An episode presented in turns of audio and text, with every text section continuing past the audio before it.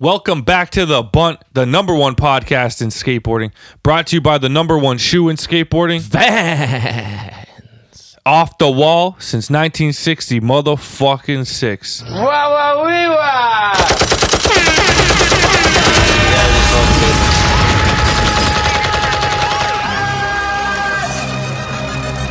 Drop that bitch.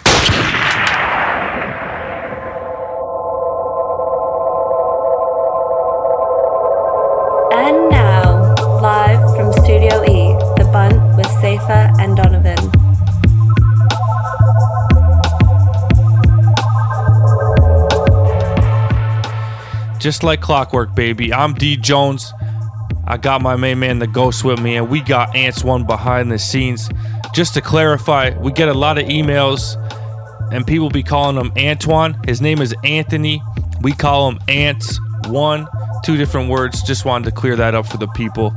Anthony, aka Ants One, deserves a shout out every time you step inside the post office. That's A N T Z. One for the people. It's a cool thing. Still. Yeah, this shit been going on too long, and I know that it's probably my fault because I'm the one that says Ants one, and it sounds like Antoine. So, just had to get that off my chest. Ghost, monumental week inside Studio E, as they all are, because the latest and greatest, the newest step is always the most important. Break it down to the people. Oh man, we got a can't stop, won't stop triple OG legend in the house this week. None other than Mike York. You know what I'm saying? Big time ledge, still doing his thing in the streets on the regular. Also giving back with the youth these days. Skate lessons, you already know. Just a real nice guy, and it was a pleasure to finally get him on the pod. So shout out to Yorkie for coming through. Then we taking y'all straight to the post office, answering all y'all loose balls emails out there. Mm-hmm. You know what I'm saying? One of the best times of the week, listening to that shit, reading that shit. And then, you know what I'm saying? It's a little rundown thing. Football's heating up. You know what I'm saying? CJ Stroud's heating up. Fucking Wemby's heating up. It's just another epic week here in Studio E, man. And now, time for everybody's favorite shameless self promotion from the Bunt. Make sure to follow us on Instagram at the Bunt Live. Subscribe to us on YouTube at the Bunt Live. Hit us up on our Patreon, patreon.com slash the Bunt. Christmas is around the corner, and that's the giving season, baby. So all our patrons, you know, keep your eyes open in those inboxes. And then head over to the buntlive.com. Every episode logged for your listening pleasure. Maybe get some new gear up there. You know, we we about to spice the the website up and add a little more content for everybody. We got plans stepping into the new year. But one thing you can count on right now is the ghost shout out of the week. I ain't got time to watch every piece of footage that drops. Hella Clips tried to make me do it, and even they couldn't. But luckily, the people, we have the ghost filter. He watches everything, so you don't have to. Ghosts, tell me what I missed this week. Y'all know what time it is. Shout out of the week brought to you by The Den, by skaters, for skaters, and the undying love of skate videos, an app available for free on iPhone, iPad, Android, and even Apple TV.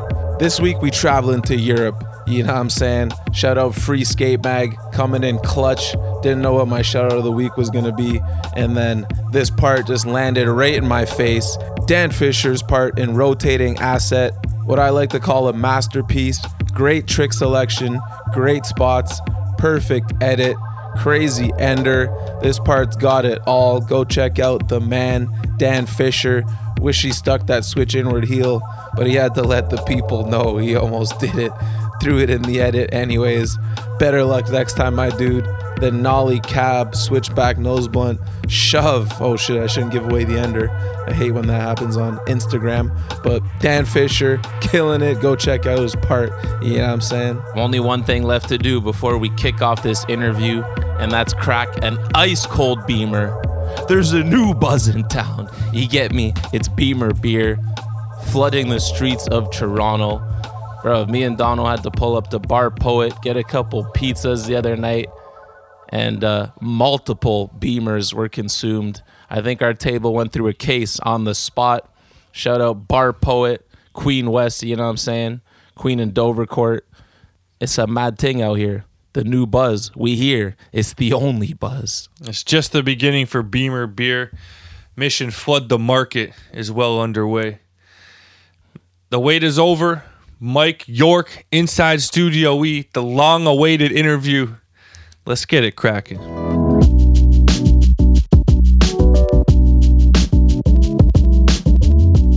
All right, we've got Mike York in the building today. Welcome Hello. inside Studio E, man. What's going on? Appreciate you. Nothing, man. Appreciate you guys. Getting over a, a little old man injury, like a hip flexor thing. Oh, fuck. I, I had it like last year and it took me out and I didn't know what it was. So I was claiming mm-hmm. I had sciatica. So the whole time I'm doing all these exercises, like hurting it more for the for the oh. wrong thing. I'm trying to diagnose myself. So this time I'm on it, but like man, just getting old. Like I heard it having a good day skating. Like it's like I didn't even slam. Usually it's like Damn. usually it's from like you you know what you did wrong, and that was like Yeah, yeah. I was good. I think I think I don't stretch enough. Like I get too cocky. Like I start feeling good. And like I'm young, man. Like I forget to. I gotta do them old man stretches, dude. Dude, sometimes I'm like that though. I feel like the best way to warm up is to just skate, you know, and like Yeah. slowly you start to feel better. I'm not a huge like stretcher either. Me neither. Yeah, I, I guess we should start, man. like it's weird because like I was, I, I was the same as everyone. So I'm looking at it like I'm, I don't want to stretch. I used to get out of the car and just film Yeah. the, the manual trick and just go home. Like and just like Yeah. you know get a banger and just leave. Like don't even skate all day. Just go to get the work done. Just go- I'm gonna go get a clip for. Give me 30 minutes. I'm gonna go get a clip and then that's it. No Yeah. skating all day like type thing. Yeah. So now it's like you know, boy, oh boy, stretching and feeling take good. care of yourself. But I figure it's from the wear and tear. I'm kind of proud of it. Like, you know, now that I'm old, I like I embrace everything a little differently. So I'm like mm-hmm. proud of like the bum knee and like this and that because that shit's on film. You know what I mean? Like, You earned I it. was either gonna get a clip or, you know, sink with the ship. And that one sunk. So, Mike, we start every show off the same. Hit us with your favorite skate moment and your favorite sports moment. oh my gosh. Favorite skate moment? Dude, I don't know. There's so many. Uh, shoot, Mike Carroll Skater of the Year was pretty rad skate moment because it was like EMB. We're all kids. It was kind of like that new wave came. You know, it was like it was like the first of the like younger dudes from the OGs. If you saw Skater of the Year prior, it'd be like Salman Agah, you know, someone like that, like more of an OG. And like Yeah. Carroll was like the first of like our age, and then we all went on stage like some Wu Tang shit. Like we were all up there. People were getting the That's mic, epic. like EMB, like all this stuff. It was great. You know what I mean? I was so young, I wasn't even drinking then. I was just so excited to be up there with everybody. It was dope. That moment was really rad. cool. And then, of course, of course, my Golden State Warriors winning, Yeah. you know, and coming up with with Andrew Yeah. Bogut on there, that squad, and and like Yeah. you know where we had the blur off the bench, where our bench was like better than the whole NBA. You know what I mean? At the time, our bench was ruling. It could have we could have started the bench easy, and and so and just all those guys crushing it, and me being a super duper Golden State Warrior fan. You could go back, you could see my pig wheels. I had Golden State Warriors wheels and all that stuff. You earned this shit. Anything I was like, I was touching. I wasn't no like you know like oh we're winning over here in California. We change my the flag in my car or whatever. if anything, at, when we started winning, I toned it down. Like I used to be Yeah. more like Golden State hat, Golden State everything when we were like losing bad. Like you know, I thought we were, and you know what? It's that moment, sports moment, and then when when like the Golden State Warriors just made the playoffs was kind of also a pretty good one with like Epic one. with like Captain Jack on there Oh, and, Baron and, and Davis. Baron Davis puts Yeah. up the yeah does the Kirilenko dunk. Oh boy, So classic. Yeah, yo, those two are pretty good. I've been I jumped on the bandwagon that season. The Baron Davis, you know, Captain Jack, Al Harrington, all those boys, one of the funnest teams I've ever watched. So I've been Right. rocking with them since then. But how different did that hit when they just won that fourth one and just seeing Steph like finally shut up the Oh, haters I- and get the finals MVP? That's one of my favorite sports moments. Yeah. So we could talk hoops all day, but I know. back to our regular scheduled programming here. Take us back to the beginning. Where'd you grow up, and how'd you get into skating? All right, I grew up in a town called El Cerrito, California, which is like in the East Bay, kind of maybe a couple of towns away from like Berkeley. So it was like pretty much like uh, Berkeley, if I was to describe it or whatever. Like small little town, and um, you know, uh, little kid hanging out at school, sixth grade, see these dudes come through skating. They have the launch ramp and they're like skate full blown skaters, like with the Tony Hawk, you know, hair with the bangs. what this will be about I want to say 87, 88, something like that. I want to say. So that's kind of how I kind of like got into skateboarding and seeing that. And before that, I was riding bikes not doing anything, but just into riding a bike as a kid, right? And so I would see in the store there would be bicycle magazines with like dudes doing airs and stuff. So I would check that out, and there would always be like skateboard, like like a little skateboard, uh, like a shop, maybe a bike shop that sold skateboards, and they would have all these graphics across. They were really small, so the ones I could see were like the Roskopp face and all these boards and as I was like getting more into, you know, noticing skateboarding and stuff like that, I uh, seen a kid my age, kind of like, you know, those guys were a lot older. They were, they look like high school kids. I'm in like, you know, fifth, sixth grade, so I'm looking at these guys like I'm not going to talk to them or whatever, and you know, but they were ripping. They had like all this the you know the board with the stickers, all whatever the '80s steez was. They full blown had it, like the hair and everything. So I was tripping, and then I had to already seen um, I seen Thrashin'. So I already, like someone put me on the Thrashin', so I seen that. Oh, there's a skateboard movie, and then that was what I thought skateboarding was. So a lot of those guys are actually, you know, who, when I saw like the Daggers, which is like Hosoi and like all these pro skaters, I didn't know who they were. They were really at first, you know. So Yeah. So when I got into skateboarding and learned pros like Tony Hawk and all these, I, I thought it was made up. You know what I mean?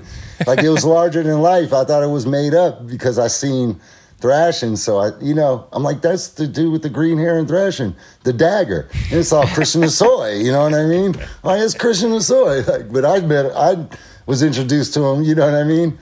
Through- Yeah, Through, that. that's crazy. So, what would you consider your first big break in the skate industry? Okay, so let's say like okay, I would skate Embarcadero all the time, and then uh, it started becoming the hot spot, you know, and so there would be contests like back to the city, and everyone would come to Embarcadero to skate all the pros. You know what I mean? So I met a lot of people through just being at Embarcadero and them visiting. You know what I mean? Mm-hmm. Like, so I would meet like the San Diego pros from 8th Street because of Mike Carroll and these guys, you know? So I'm like mm-hmm. sitting there meeting like, you know, Sal Barbier or whoever, you know, met Sean Sheffey there, all these people, you know what I mean? So it was like really cool, like them traveling there, me being a local. I, I got, I met a lot of these guys. So I, I think I started to like, they started to know my name and like get like I don't know like you know you you talk about skaters oh this guy you know Joe Blow he's doing Yeah, switch yeah. crooks down there at the at the plaza he's awesome like whatever. It, it was like that I guess. So people would say oh you're Mike York I heard about you. I'm like what? You know? You did? Like you know okay like from who? Like obviously my friends at Embarcadero we didn't have social media or nothing you know? Yeah. Speaking of EMB, um, I'm sure you have a million memories from there, but well, what's one of your favorite memories from that era? there was like a time where where like everyone was just like learning tricks and skating and it was crazy because we were all learning the same tricks. Like you know the it was like the no slide to crooked grind time? Yeah, yeah, it was cool because it was like we all would learn it and then someone would learn a trick and then everyone would go how do you do that? And they would show you and then we'd all learn it. It was not it was uh, i don't think i don't think it was like competition with each other but it was like you know we were like all wanted to learn it so we could continue to skate together because you looked at it like you know, if you got to a certain level and they, they were falling behind, you can't really hang out and skate with them as much because you're trying to go to the stairs. They're still trying to drop off the curb. And we're little kids. We're like young. So we're not thinking like, oh, just come with it. You know what I mean? It was like clicky back then. Mm-hmm. So it was like we saw like, oh, the good skaters they go over there when they see us that we're not that good, they avoid us. They don't want to skate with us. They avoid it. They, oh man, we got to go over there. I never knew why till I got older and understood that it wasn't necessarily us. It was just they were focusing on their stuff, and we would just be all stoops in the mm-hmm. in the way, like you know, hanging out at the bottom of the stairs, like what, like while they're trying to do it. You know what I mean? For sure. Yeah. So, in your mind, who was the EMB MVP? Mike Carroll, Mike Carroll, for sure. He won. He won Embarcadero for sure. You know, Henry Sanchez right there, dude. But Mike Carroll won. Mike Carroll's the winner. a dude. massive title. Yeah, I mean the C block. You know Yeah. when they when they show Embarcadero in it's part and questionable, they they pan down from the Hyatt Regency Hotel. That's that was the big building that was in front of it, and they're panning down, and it's the C, and they write Carroll's name in the C at Embarcadero. So I mean, there it is, Mike Janowski. Like he, it, it's it's Carroll's spot. It's done. So you mentioned his name before, and this pod has lacked some Henry Sanchez talk for a long time. Can you give us a Henry story, man? I've seen okay, okay. This is a good one. I, I've seen Henry. Um, uh, we were skating a parking lot. This I want to say we were at this place called Fort Mason. Whatever. It's it's like an old school like little curb manual back then. You know, Okay. whatever. So we're we're skating there. And I remember, and Henry has a gang clips there. So I remember one time we were skating there. It was like Aaron Meza was there, me, probably Carl, probably LeVar, probably like the whole squad, like of little kids.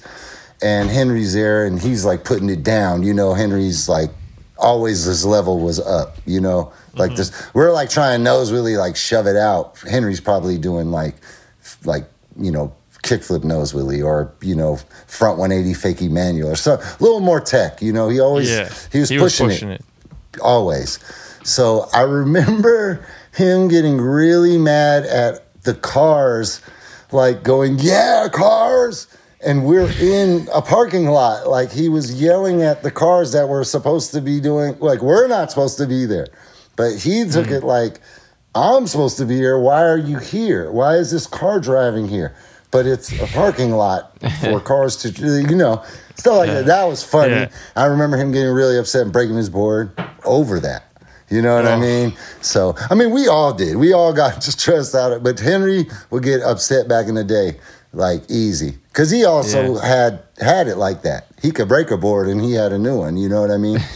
Like He, so, he was set up. yeah, he had it like that, so he could he could demolish his stuff.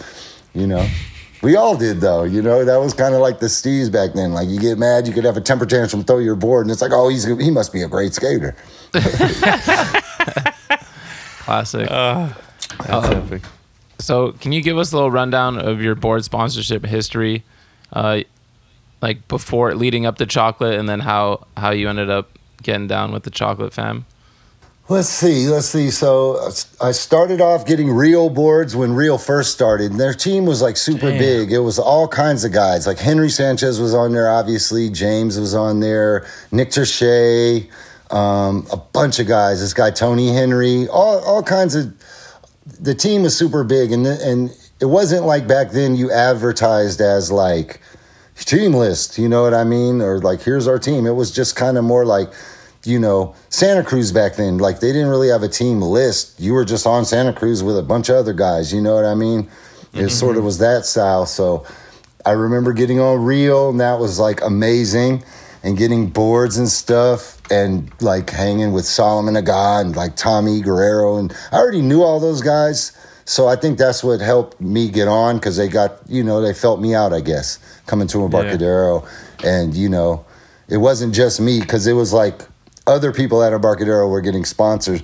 So as they hooked them up, they're like, why don't you hook him up since you're giving, you know, since you're handing him out, like, you know, hand him one, you know?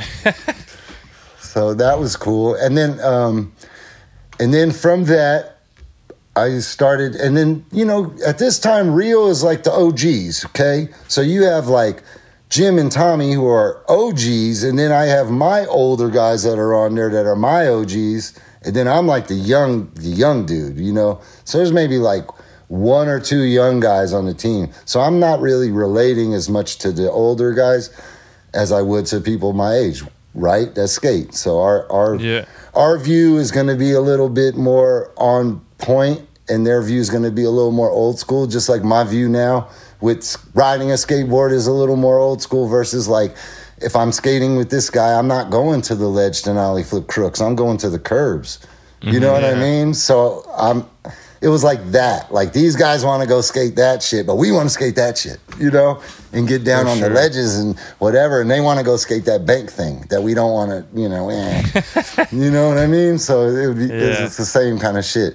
So that kind of thing got me hanging out with like all the young dudes that were like starting to get on World Industries and my friend Spencer and and now I'm I'm hanging out with Spencer. I'm hanging out with this guy, that guy. He's telling me about Daewon Song and I'm like, who? Mm. And he's like, you'll see. And I'm like, okay. And then I saw and we still see to this day.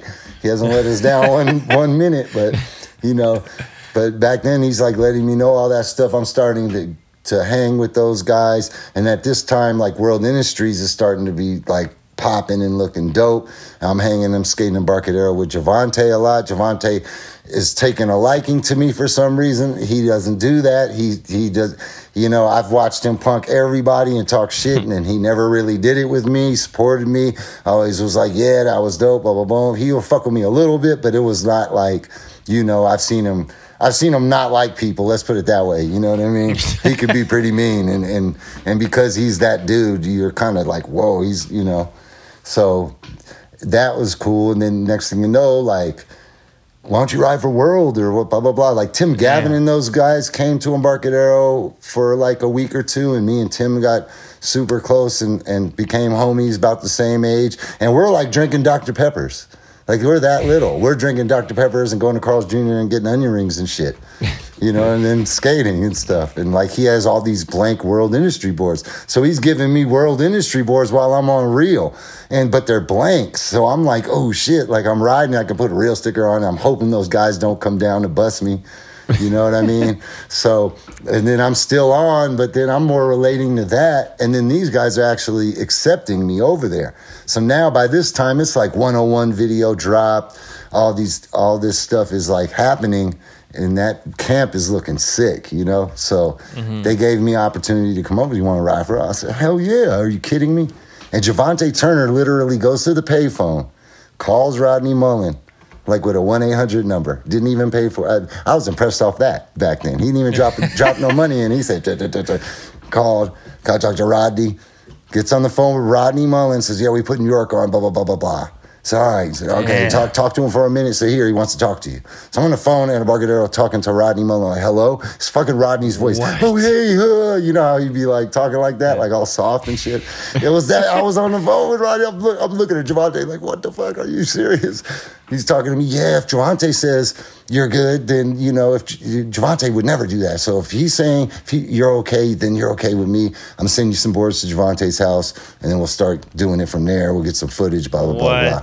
Yeah. Damn. So so that was how I got on World Industry. So that was how it was back then. You know, '90s style, right? What an epic memory. How man. cool is that? Yeah. It was the phones right by Mrs. Fields Cookies, right there in Embarcadero. I'll never forget. Wow. It wasn't like the EMB one that was out in front of everyone. We had like a private phone too, like oh, yeah. over there. There was like more of the cut, you know. and then um, yeah, that was super fun. I got to go down to the World Warehouse. Now Carl Watson rides for them. Um, you know, my man Shamil rides for them. A bunch of guys, you know, a bunch of my friends. All of us are in the same age, into the same things. You know what I mean? I go down to the World Park, um, you know, the one that's in all those videos. So I was tripping. I guess Nodis helped design that place or whatever. So I was bugging out being there, and then end up like there's an editing room there. There's like a little closet with like product and boards and stuff, and then there's like a skate park.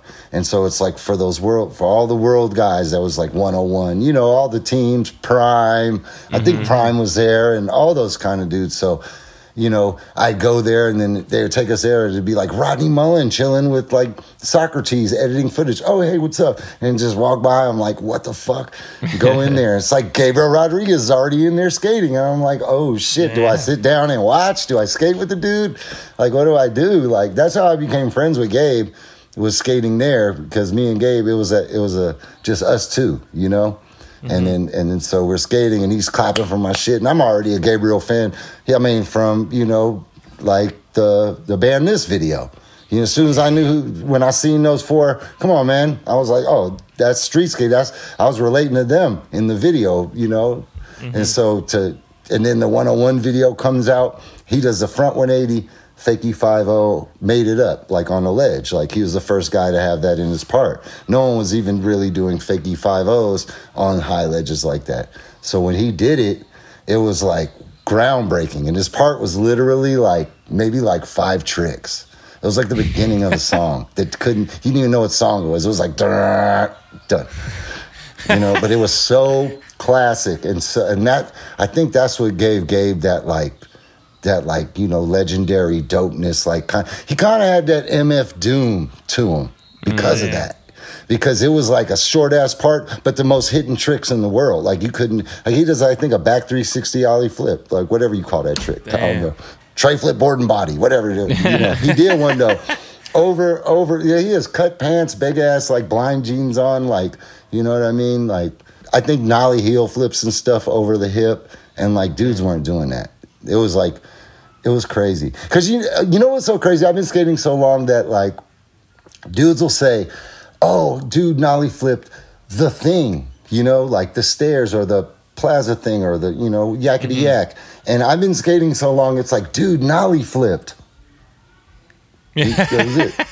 like he didn't, like you know what I mean? Like, so, like oh, that's it. Like, dude did an ollie flip. Who? Allie Mills. Like, who? You watch it. Oh my god. Like, so Allie Mills made up an nollie flips. I'm pretty sure he's in the New Deal video, the first New Deal video doing it. Damn. It's crazy, dude. So like, you know how everyone thinks they made up a trick? Like, I think I made up pop shove it nose grind 180. It's like, no, dude did it already, like back in the day. Daewon did it all already back in the day. Mm-hmm. Seriously. I heard, okay, I never seen it, but I heard from a reliable source, Daniel Castillo, said that he used to be like a Z boy. He was like a Butch Sturbins kind of skater. Like, you know, he would like slash. And, and like, you know how he does his joke?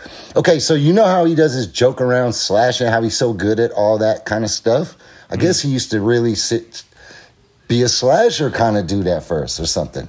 That's what Daniel told me. He was like a Z boy dude at first. And then he became then like thank God he tried a fakie manual. Imagine he imagine Daewon never even tried a fakie manual that that time, that day. imagine he had something else to do. You know what I mean? Imagine if he had violin practice and he didn't go do a fakie manual that day. We would be so oh, skating would suck. Yeah.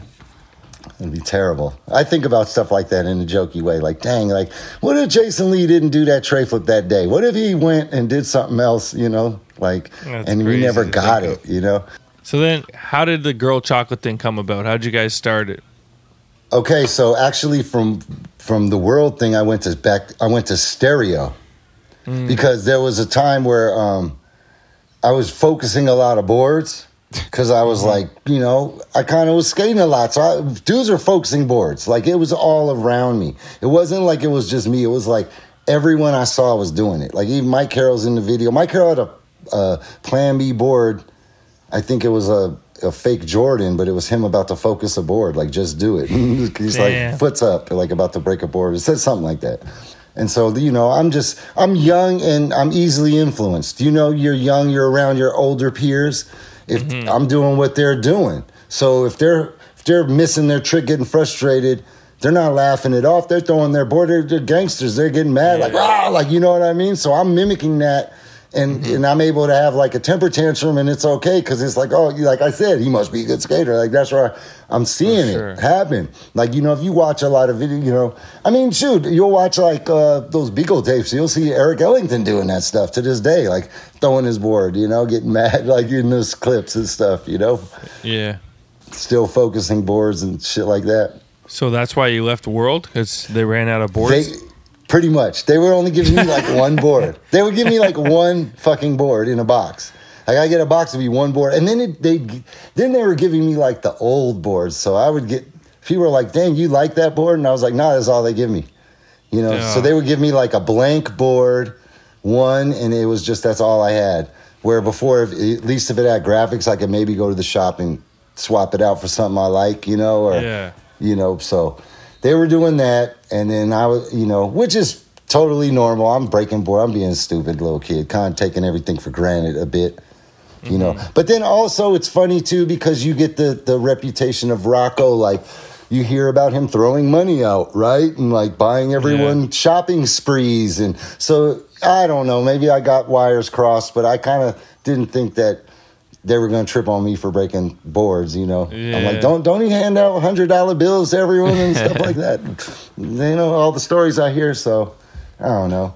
It was crazy. So anyway, I'm skating in San Francisco, and I'm skating with Lavar a lot, and I'm skating with my man John Diago, and those two guys are on stereo. So me skating with those guys is kind of how I began to like get interested. And they're like, "Why don't you come skate with stereo?" Blah blah blah blah. Like Lavar would like spend the night at my house and stuff, and we would like kick it and watch skate videos like little kids. You know, mm-hmm. like watch skate videos, go to bed, wake up, from go try to learn a trick, go do something. You know what I mean? Go skating. I think me hanging out with those guys and the world thing being kind of weird, and then I got the same vibe because they're my friends. That's mainly what I wanted. I wanted to be with my friends. And then Jason Lee's like my number one favorite skateboarder in the world. That's the best skater in the world. Like no one, no one could tell at least me that anything different. Like he's number one, best dude. Like amazing. Like so, to get a chance to be on a skateboard team with Jason Lee was, you know, it's like playing with your favorite player, right? You get to go over there. Yeah. You're like, bro, I don't care if we win or not. I get to be with you and pick your brain and hang and vent. You know what I mean? Like Yeah, that's epic. had the poster on my wall. Now, now I'm writing his phone number in, and that's how old school it was. I had the thing in my my wallet that like it was like a phone book that like pulled out, and you could like pencil in people's number, and then you Yeah. fold it back in. You slip it in like a credit card. I remember writing Jason Lee's number in there, just bugging the fuck out. Jay, look for the J, J, J. so crazy, you know, and just like that was cool. That was just so awesome, you know. And then board issues with that. Now, tail steeper than the nose issues like O- OG. You know, the older dude that doesn't really care about the specs and like a little flat in the tail and like, ah, 54, 52, what's the difference? Yeah. you know, No. big difference if you care. If you're trying to nollie 180 flip, it's a huge difference. Of, give me some 54s, and I've been working with these 52s. Get these big old hunk of things out of here, right? Flat ground, you want some small wheels, man. Smaller your Yeah. wheels, that board's gonna move. It don't matter if you have a nine. You're nine with 50s, you'll flip that thing. It'll it'll rotate. You put some big old wheels, you're man, you're gonna pull a feel you. muscle, man. I still You know? skate 52s. I feel you. You know, so it's like when I'm slashing, I bump them up because I know I'm not going to flip. And yeah, if I'm flipping my board, I got them on deck, the little guys. And so, and so, you know, those guys didn't really care about that stuff. And I'm skating with like Carroll and all these guys. They have all these new world boards, all these dope ass boards, and you know, and then and then Carroll, I mean girl boards. You know, Carroll's on girl. So I'm seeing the mm-hmm. flat, the flat joints all the new stuff, all my favorite skaters that are like the best skaters skating the best on those boards. So I'm looking at my board like, damn, my shit looks like it's two years old. It's like my, my you know what I mean? I just got this board and the tail is like crazy steeper than the nose. I'm trying to tell those guys they don't really. I'm complaining. I'm like, bro, these boards, are, and they looking at me like this little dude don't know what you're talking about. When I'm comparing it to all these dope ass girl boards, you know, you look mm-hmm. at the first girl boards, the shapes, everything. You look at the board, it's just a whole different scene because there was like more slashery dudes on there, OG slashers who didn't give a fuck. Like you know, they were none of them dudes was trying to nollie flip except Salman probably. Yeah. you know what I mean. and and and he He's made it. down on the handrail switch, man. Yeah, he made that shit up. So you know what I mean. He could do it on anything. So that's when you made the move to chocolate when it, the opportunity arose. Yeah, because then, because that, because it again, all my friends. So at that time, Ben and Shamil left World, and they, you know, everyone left the World camp and went over to to do the Girl in Chocolate thing. I'm like the last guy because I kind of got taken from from uh, Stereo. So you know, everyone else was like from that camp, like mostly. I want to say almost everybody. Like 101 got swooped, and everyone got swooped. And so for I was down with all those guys, like hang out with them every day. Me and Ben Sanchez, Shamil Randall, like every single day, skating or not. Like we were hanging, doing stuff. So that's and then we skated so much before we were sponsored that it was just magical that we were able to be sponsored by the same company, go on tour, and still be friends and hang out. Like that that doesn't happen. That's the know? dream. Yeah. that doesn't happen. Usually it's one guy and you're like, all right, man, see ya. You know? Mm-hmm. And then but it was like all of us and then and then so back then they were like same same deal, like calling Rick and I know Rick and I know all of those guys already. So it was basically like we putting this dude on too, like let's just come on, like that, you know. so it was one of those, but you know, of course they didn't tell me. You know, of course they don't tell me. So they had me sweating. It was busting my like, man, we're gonna go on tour and it's gonna be fun, right? And it, uh, we'll send you a postcard, like that type thing, you know. Yeah, so, so That's uh, big. so it was cool. So it was like basically like the night like before the tour. They're like, all right, pack your bag, you can go. We got we got a place in the van for you. Blah blah blah. I'm like, really? Like I really wrote it off. You know what I mean? It was okay because I'm like, shit, I'm on chocolate. This is awesome. You know, I didn't I didn't know how things worked. I just it, I wasn't like tripping on the tour thing yet or anything. So to be invited on that was awesome. And then that that was great. You know, and just doing the chocolate thing. And and Yeah. we didn't know what we were doing. People were, hey, the industry was hating on us at first. Like, you can't make a new company this quick and blah, blah, blah, Yeah. blah, blah, you know? It's crazy And to think of how quickly the second company started, and then just the longevity of the two of them is fucking unheard of. It's mm-hmm. crazy. It's crazy. It definitely, it, it definitely took some, some different, you know, routes, but Yeah. that, that, I think every brand does that when you're around that long. Like, you know, Santa Cruz back in the day, Powell back in the day, like those were like big dope brands and then and then mm-hmm.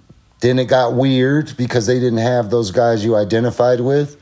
And then they were able to kind of get it back with you know you're you're able to identify with now the the brand. You know what I mean? Because it's been around so long. I think Santa Cruz, I, if I'm not mistaken, put up like 50 years or something like that. Holy Something, something like that. I want to say it was like a crazy number. I was like 50 years. Dang, Santa Cruz been out for a while. You know? Think about the turnover on the team. They must have fucking the amount of guys that come and go. That's crazy, man. Yeah. And then the cool thing is, is they do all their OG guys again. Like so, Oh, yeah. like so, like Slasher, Keith Meek has a board still. It's like the re- all their retro stuff, but they're fully like Eric Dressen's like I'm watching him on tour for Santa Cruz, just slashing bowls and, and like I'm like that's amazing. That's so Like sick. and then I loved Sa- it. like like Salba, all of them. Like I don't think they're asking Salba for two minutes of footage. You know, they're just like No. you know. Salute to our legends who helped us get here. I know, I, for real. Uh, speaking of longevity, uh, yeah, right. Just had its 20th anniversary go down, which is crazy. That's one of our That is videos we grew up crazy. on. What's it like looking back on that instant classic now, man? I don't, man, that was crazy. Okay, for me, it was crazy because I didn't skate for a year. That was all old footage. I'm so thankful that I just didn't do anything but skate. And all I did was skate and I blew my knee out and then I knew I had all that all that footage. If you if you're if you get real skate nerd and you look at my shoes and you look at my product that I'm riding, you'll see that it's a it like I'm wearing like older hmm. the day ones or whatever. I don't have it very much. My most recent clip would be the backtail 50 in the Nikes because I had just went through the whole surgery.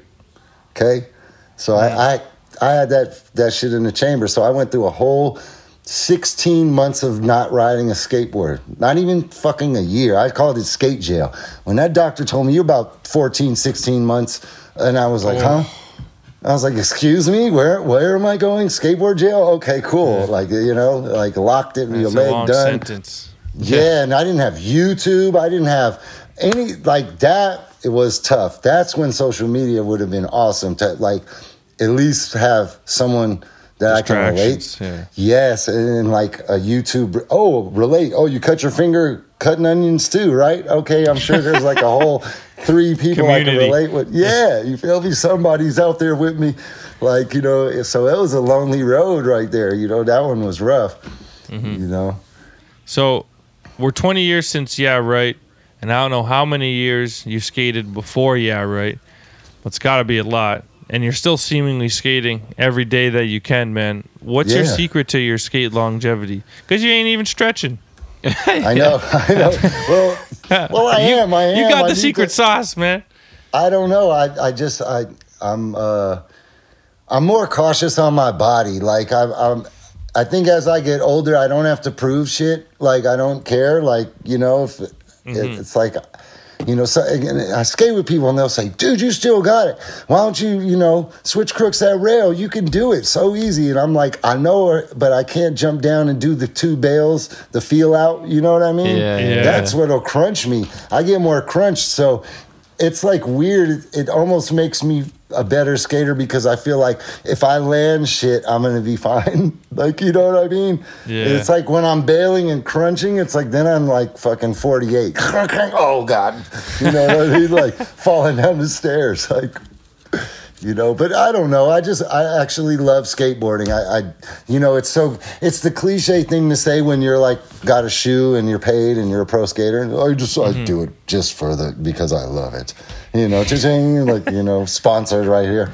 So it's like no, I, I genuinely do love it. Like you know, there's been times where I've you know went to the skate shop and bought Spitfires or bought something, and people are like, "Why are you doing that?" Yeah. well, you should be, you know, and I'm like, what do you mean? Like, uh, I'm, it's, I bought them the first time to get Yeah. there.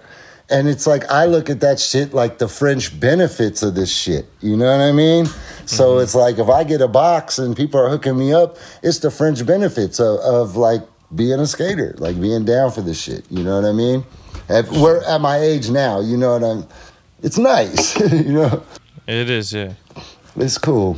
So there's no just magical secret that you can tell us so that we can uh, just love forever. man. You know you do you do crazy shit for love right? Like you know Yeah. with the things you love and the thing you know you'll go the extra mile for the things you want right? You know what i mean? So for me skateboarding is fun. I, I love doing it. I love being at this age doing it too because it's like it's like I, am still I'm still part of a, a group from my generation that skate that's pushing it to where like dudes could probably still be making big money at 48 like mm-hmm. still be in the game.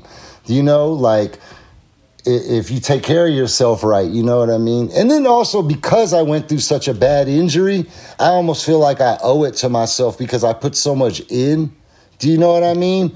Like i mm-hmm. put so much in on recovering. And then to have like arthritis happen and my whole bone on bone and it was just you know god's work. It was just nothing i could do about that you know and mm-hmm. i don't have stem cell money you know, I, I could do a GoFundMe, but I don't know if I'll make enough to get some stem cells in- my knee or whatever, you know. So it's like I just learned ways to get around that, and and just you know, you know, there's always a way. Like the human body, if it can. It can reverse things, you know what I mean? Like we're sick and we get better, you know. We cut ourselves, the skin heals it, you know. It's like crazy. Like we stiff back, get better, you, bones mend, you know. Hair grows back. So you know, you gotta you gotta know, like, you know, you're gonna be okay. You get, and then I think it's also in my mindset, dude. I have a lot of faith. You know, i there's always gonna be a light at the end of the tunnel. You mm-hmm. know what I mean? Like so, so you gotta always have that. You know, because that's your vibration. You know what I mean? When your vibe is up, you attract that vibe. And you know, when when your vibe's low, you attract that. You know. For sure.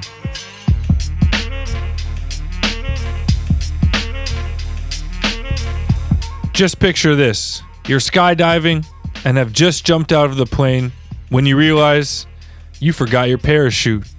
God damn, you're dead.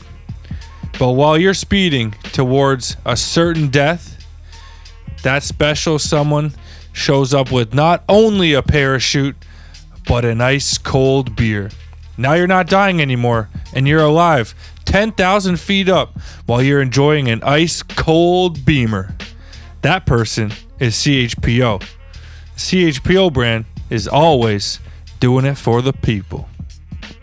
And not only did they just save your life once again, but they're the worldwide leader in sunglasses and watches.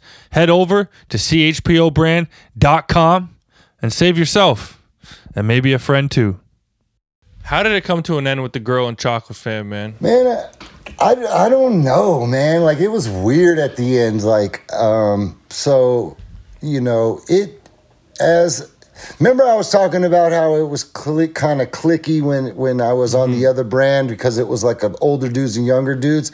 It Yeah. started to become clicky with like um, money, kind of. Not money being paid, but let's say like expensive tastes.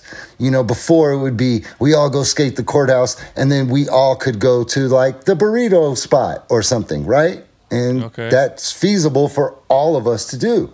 It started to become like skate the spot. And want to go to the Laker game and have dinner Yeah. at the Laker game, and I'm like, ooh, rent. Mm, I don't can I, I don't I have a shoe on DC. That's my boss right there. I can't go to the Laker game, and a couple Yeah. other people couldn't go to the Laker game. But like maybe Koston could go, maybe he can go. Carroll, who you know what I mean? So it started Okay. like you know I couldn't take helicopter rides and like you know like I'm joking on the helicopter, but you know what I mean. It kind of separated. Like it kind of got like Yeah. okay, we're gonna go smoke bong hits over at dude's house and watch skate videos and shit, and and then like you know hang out, and Mm-hmm. So they're gonna go split do up a bit.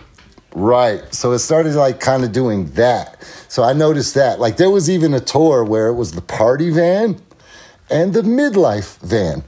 And, Wow. and the and yeah, and the party van was uh, me and like all the fun like the yay the hyper dum dum dums, and then the you know midlife van you know that was having like you know adult discussions. It was very quiet and you know people reading wine. books, yeah, books and you know this and finger up, and sipping teas and things like that.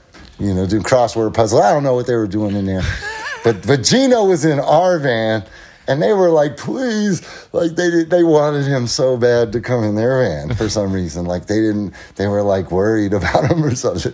Like, oh, we're gonna we're gonna do something to him. It's like Gino's been hanging out with us. Like we're not gonna. No one's getting like you know what I mean turned out. Like no, Rick McCrank's an alcoholic. Like imagine. Wow.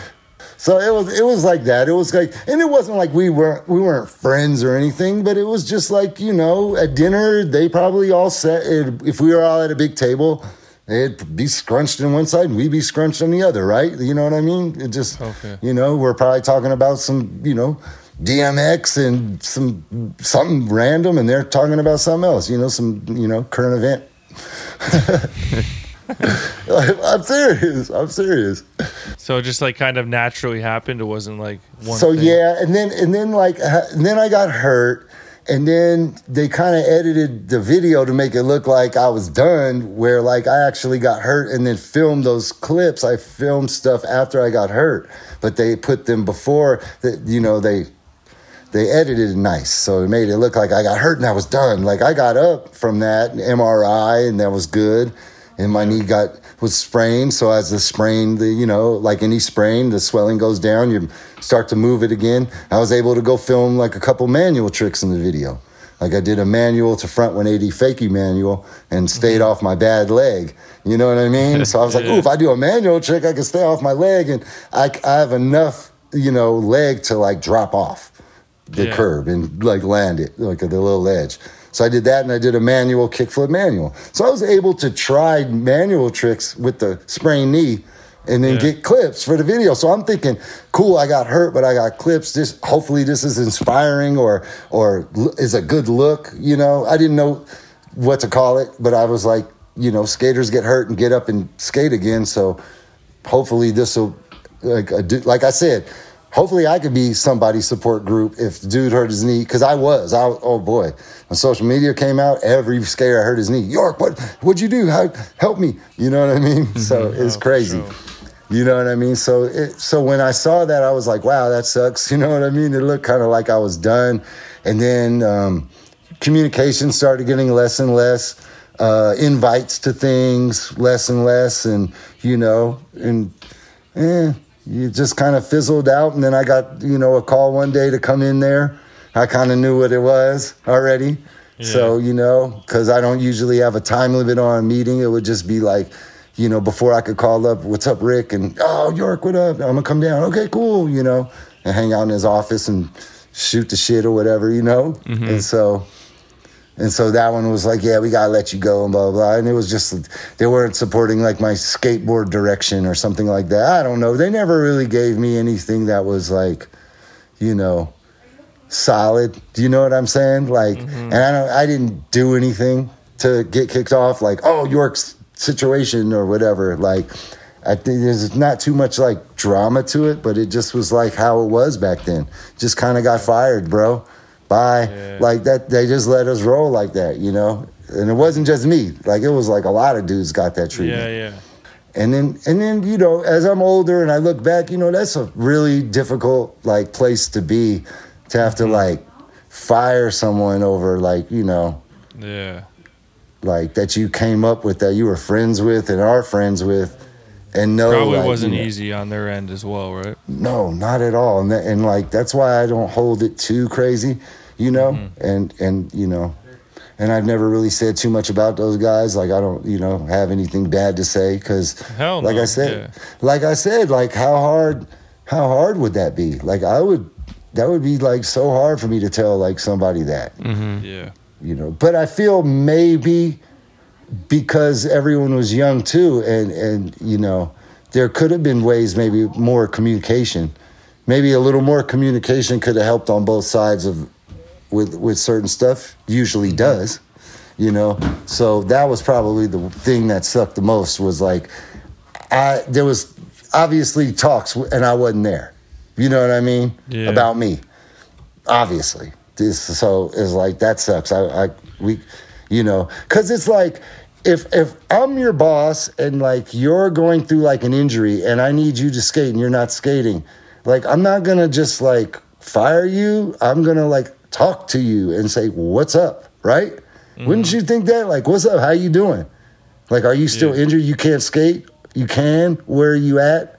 Like you know you're my bro. And then i'm thinking like rick went through the same thing. Rick, mm-hmm. rick had a lakai ad like laying on the thing going into surgery for his new shoe. So like I'm thinking like oh that's my dog. I'm going through the same injury. He ain't gonna just do that to me. You know what i mean so i Yeah. guess when i had heard heard it again on the tour i was kind of written off then like oh york's broken you know they they Sad. just they gave me the Baron Davis joint, and I was like, "Oh, I'm gonna have to dunk on these fools." You know what I mean? it's gonna get better, dude. Don't do that. Like, you know, they, they wrote they wrote the uh, B Diddy out too, right? Hit him with the Kirilenko. But yeah, yeah, exactly. Jersey up. Straight up. But that but they're cool. Like I said, like we were all young and like I don't, you know, these are skateboarders, dude. Like we're not like that's like counseling shit, dude. That's mm-hmm. stuff like people would have to go to a counselor or somebody to talk to to figure out ways to do that. I'm sure it didn't sit right with them doing it. It wasn't like I don't I don't ever I never thought they were high fiving about it and stoked. You know what I mean? Like, yeah, we we got rid of them. Yes, I don't believe that because when I went to I went to Girl one time and I had a couple pictures up of my face still up there. So I was like, okay, that's that's rad. I I, I like that. You know what I mean? I went with Andre Genovese one time. He was getting trucks, and I just happened to. I'll go to Girl. I'll just surprise, like pop in. You know, when I popped in, I had a picture on the wall. I was like, "Wow, that's nice." You know, they it. remember me. Yeah, that's cool. So yeah, no hard feelings. I mean, shit, dude. That I got to be in the best skate videos, hang out with the best skaters. You know, some of my heroes and and my best friends, and you know, experience probably the best time on a skateboard. Like Embarcadero was sick because it was free and like it had its own vibe, but like that that was sick because I was like, I was rolling with a squad that got respect anywhere we went, oh, but yeah. it was, but it was, it was like from the guys that we respected, mm-hmm. you know, er, like it wasn't like it was, it, you know, that sounded tough, huh? That sounded kind of gangster, right? Like we got respect. No, it was not like that. The more like he can crooked grind really good. Like that's all, you know. No, there's definitely a respect and admiration from for the girl chocolate fam that's probably unfelt by a lot of teams out there, man. Mm-hmm. Yeah. What was cool is because you're putting out your own video. You don't know what everyone's doing. Like Instagram now, you could see, okay, I got to put those pants on now. I got to put that on. And if I go do that, and my homie People films will my like face. Yeah, if, if homie films my face first and then goes to my trick, just do it like that. Do it. Trust me. You're telling your girlfriend, like, just film my face, then go to my trick, back to my face. you know what I mean? So back then we didn't have anything to go off of. So you're doing your own thing. You know what I mm-hmm. mean? I think that's why. I think that's why a lot of '90s dudes, not just skaters, but just '90s anyone, is mm-hmm. about that because that's you had to be doing. We didn't. You know, I can't sound like the Migos if I've never heard them. You know what I mean? Um, So the skate world recently lost a legend in the game, Robbie McKinley. You guys were roomies at one Mm-hmm. point. Um, do you have a Robbie story or, or a memory you'd like to share about the legend?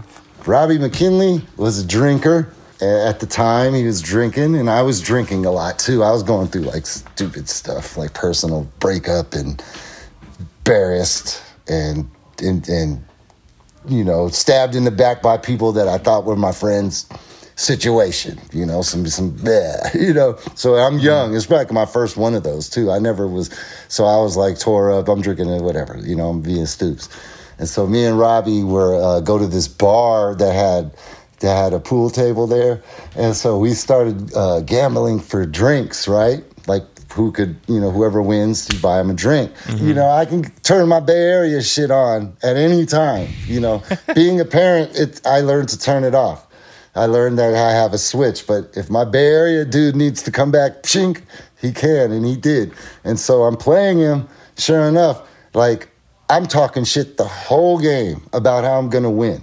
Okay, whether he's better than me or not, I don't care. I will talk you out of your game. Yeah. If you you know the only way, so I'm talking. I'm just I'm just like bro. You're like blah blah blah blah blah, and then boom, I beat him. You know, and I'm I'm being cocky. I'm just pretending that I'm so good that the shit ball's going in. Okay. Like I'm pretending. I'm just like, bro, I'm the best player. I can talk shit. Can, I'm just money. I'm just hitting the ball. Shit's going in.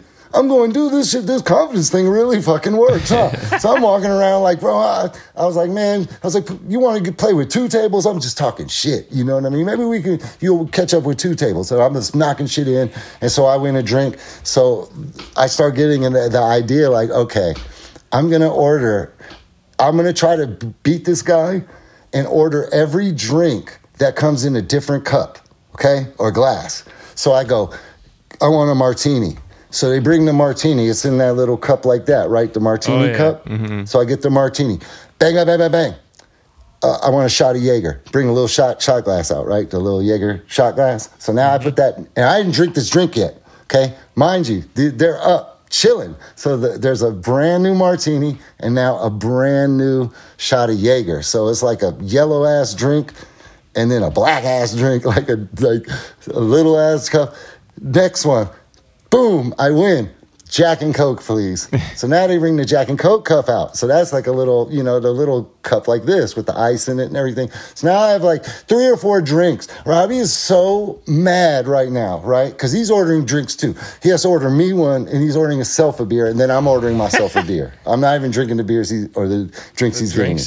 Oh, Yeah, I'm just so so so. I think I get. I think I beat him, and I the, he's not saying a word anymore. He's drinking, and the waitress comes, and I go, uh, "Can I get a Michelob?" I order like the worst beer. I'm like, "Can I get a Michelob Light or something like that? Like something that sounded funny, you know? Can I get a Michelob Light in a bottle, please?" And and because I didn't have a bottle up there yet, you know, I wanted it to like, you know what I mean? Be like It's every fucking Yes, like to me, it was like I want every cup. I don't know why. I just did that. So he started seeing that. So when I ordered the beer, dude, he got so mad, and he just said, "Man," he flips me off, two fingers in my face. Fuck you, York. Grabs the fucking drinks, pounds the martini, and drinks the Jaeger, grabs the beer, starts drinking the beer, and just goes away. And I was just like, "Yes," you That's feel me? awesome. Because it wasn't for the drink. It was just to beat him, and then he ended up, "Fuck Yeah. you, I'm drinking your drinks, you asshole." Because it was shit he liked. You know, he liked Jaeger shots. That's why I got a Jaeger because he liked it, but it was for me. You know what I mean? awesome. Like, like dickhead shit. Like you know, like like bar shit. Though it was it was out of love. Like I Yeah, knew. you just wanted to get a rise out of him. It was competition. That's fun, Yes, man. yes, it was being drunk dummies together, and then and then just you know, because he would talk hella shit. That's why I see. This is what's this is a gift and a curse. Is I'll chill and they'll start it and then I'll finish it and everyone's like, "Whoa, York, what did you do?" And I was like, "I didn't mean to." You know what I mean? Like, Yeah. it's like it's like dude like slapped me and I knocked him out. I said, "I didn't mean to do it. It was just like I, that's my He defense." started it. Yes, he started it. I can't help it if I'm better at defending myself than his starting it. You know what I mean? Yeah. so that's how it. That's how it would always go down. And just funniest dude, cool as fuck, on his own path. Like I remember he was he was into um, deep sea fishing and would leave the house at like three in the morning to meet this boat and get on this boat and go out deep sea on and try to catch marlins and shit Damn. he would do that. He and and he would. It was just rad because he would just do his own thing. And like skaters are normally kind of linked to skaters, even if they don't skate anymore. You're kind of, you know. And Robbie would take his ass to the fi- fisherman culture. Like bye. Like those quick grinds had nothing. To, you know what I mean? Like. Him being on DC didn't matter. Like he's in a whole new thing, and to be around those pirates and shit got to be like some rude ass shit. So I'm sure he's drinking in the morning with them, and I could see him hanging, and you know what I mean, doing that. So he used to do that kind of shit, and um, he he would cook. I remember he would cook. Uh, you know, not anything that good, but he would he would chef it up every now and then. You know what? Actually, he did. Okay, so there was a Thanksgiving, and he goes, "Dude, I'm gonna make a turducken." Do you know what a turducken is? Oh yeah. Yeah. Do yeah, you, yeah. you got okay? So Turkey, duck, and bacon, right? Is that what it is? and chicken, Oh, a chicken, not a duck, and a turkey, all stuffed Yeah. in each other. So it's like some hu- some human centipede shit. You feel me? So Yeah. I'm like, God damn! And he's like, Bro, I'm gonna do it. So he's like, he's like, I got to do an experimental one first, and then if I rock it, I'm doing that for for Thanksgiving for us and stuff. And I'm like, you know, he was that kind of dude. Like he's a very considerate dude. Consideration is love. You know what I mean? Consideration Oh, yeah. is oh, I'm thinking of someone else. I'm caring about someone else for no reason, just because I'm considerate. Like I tell my son, you're a gentleman because you are a gentleman, not because you have to hold the door open for whoever's coming. You hold the door open because you're a gentleman, not because so and so's mm-hmm. coming through it. You know what I mean? So Yep. that, Robbie had that. You know, Robbie was was like that. He was super funny. I mean, we used to watch Scarface. This fool would be doing the quotes with the b- butcher in the accent. So, what's next for Mike York, man? What you got planned for us? Uh, I'm gonna come out with a washer and dryer line and probably like you know. That's actually No, not, I'm joking. I joke about no it. idea. Joke about no it, but that's probably epic. Yeah, that would be sick. I'm sure. I'm sure I could probably launch something like that. No, I've been I've been doing um, skate lessons. Okay. Oh, wicked. like like I've been wanting to do it for a while, and and basically I got inspired from my man Ish, who is my son and now my daughter's personal trainer on a basketball court. Right. So this guy's showing them, you know, how to be shifty and stuff that I can't show them. It's getting tech. Put your foot here. This is the reason why you do that. I'm going, oh, is that what I, I'm not even seeing it like that. So I'm going, wow, like I'm watching this guy just literally tell my son to move his foot from there to here and do and box a a little difference. more. And, and then he's just, and I go, I, I wish I could do that, you know?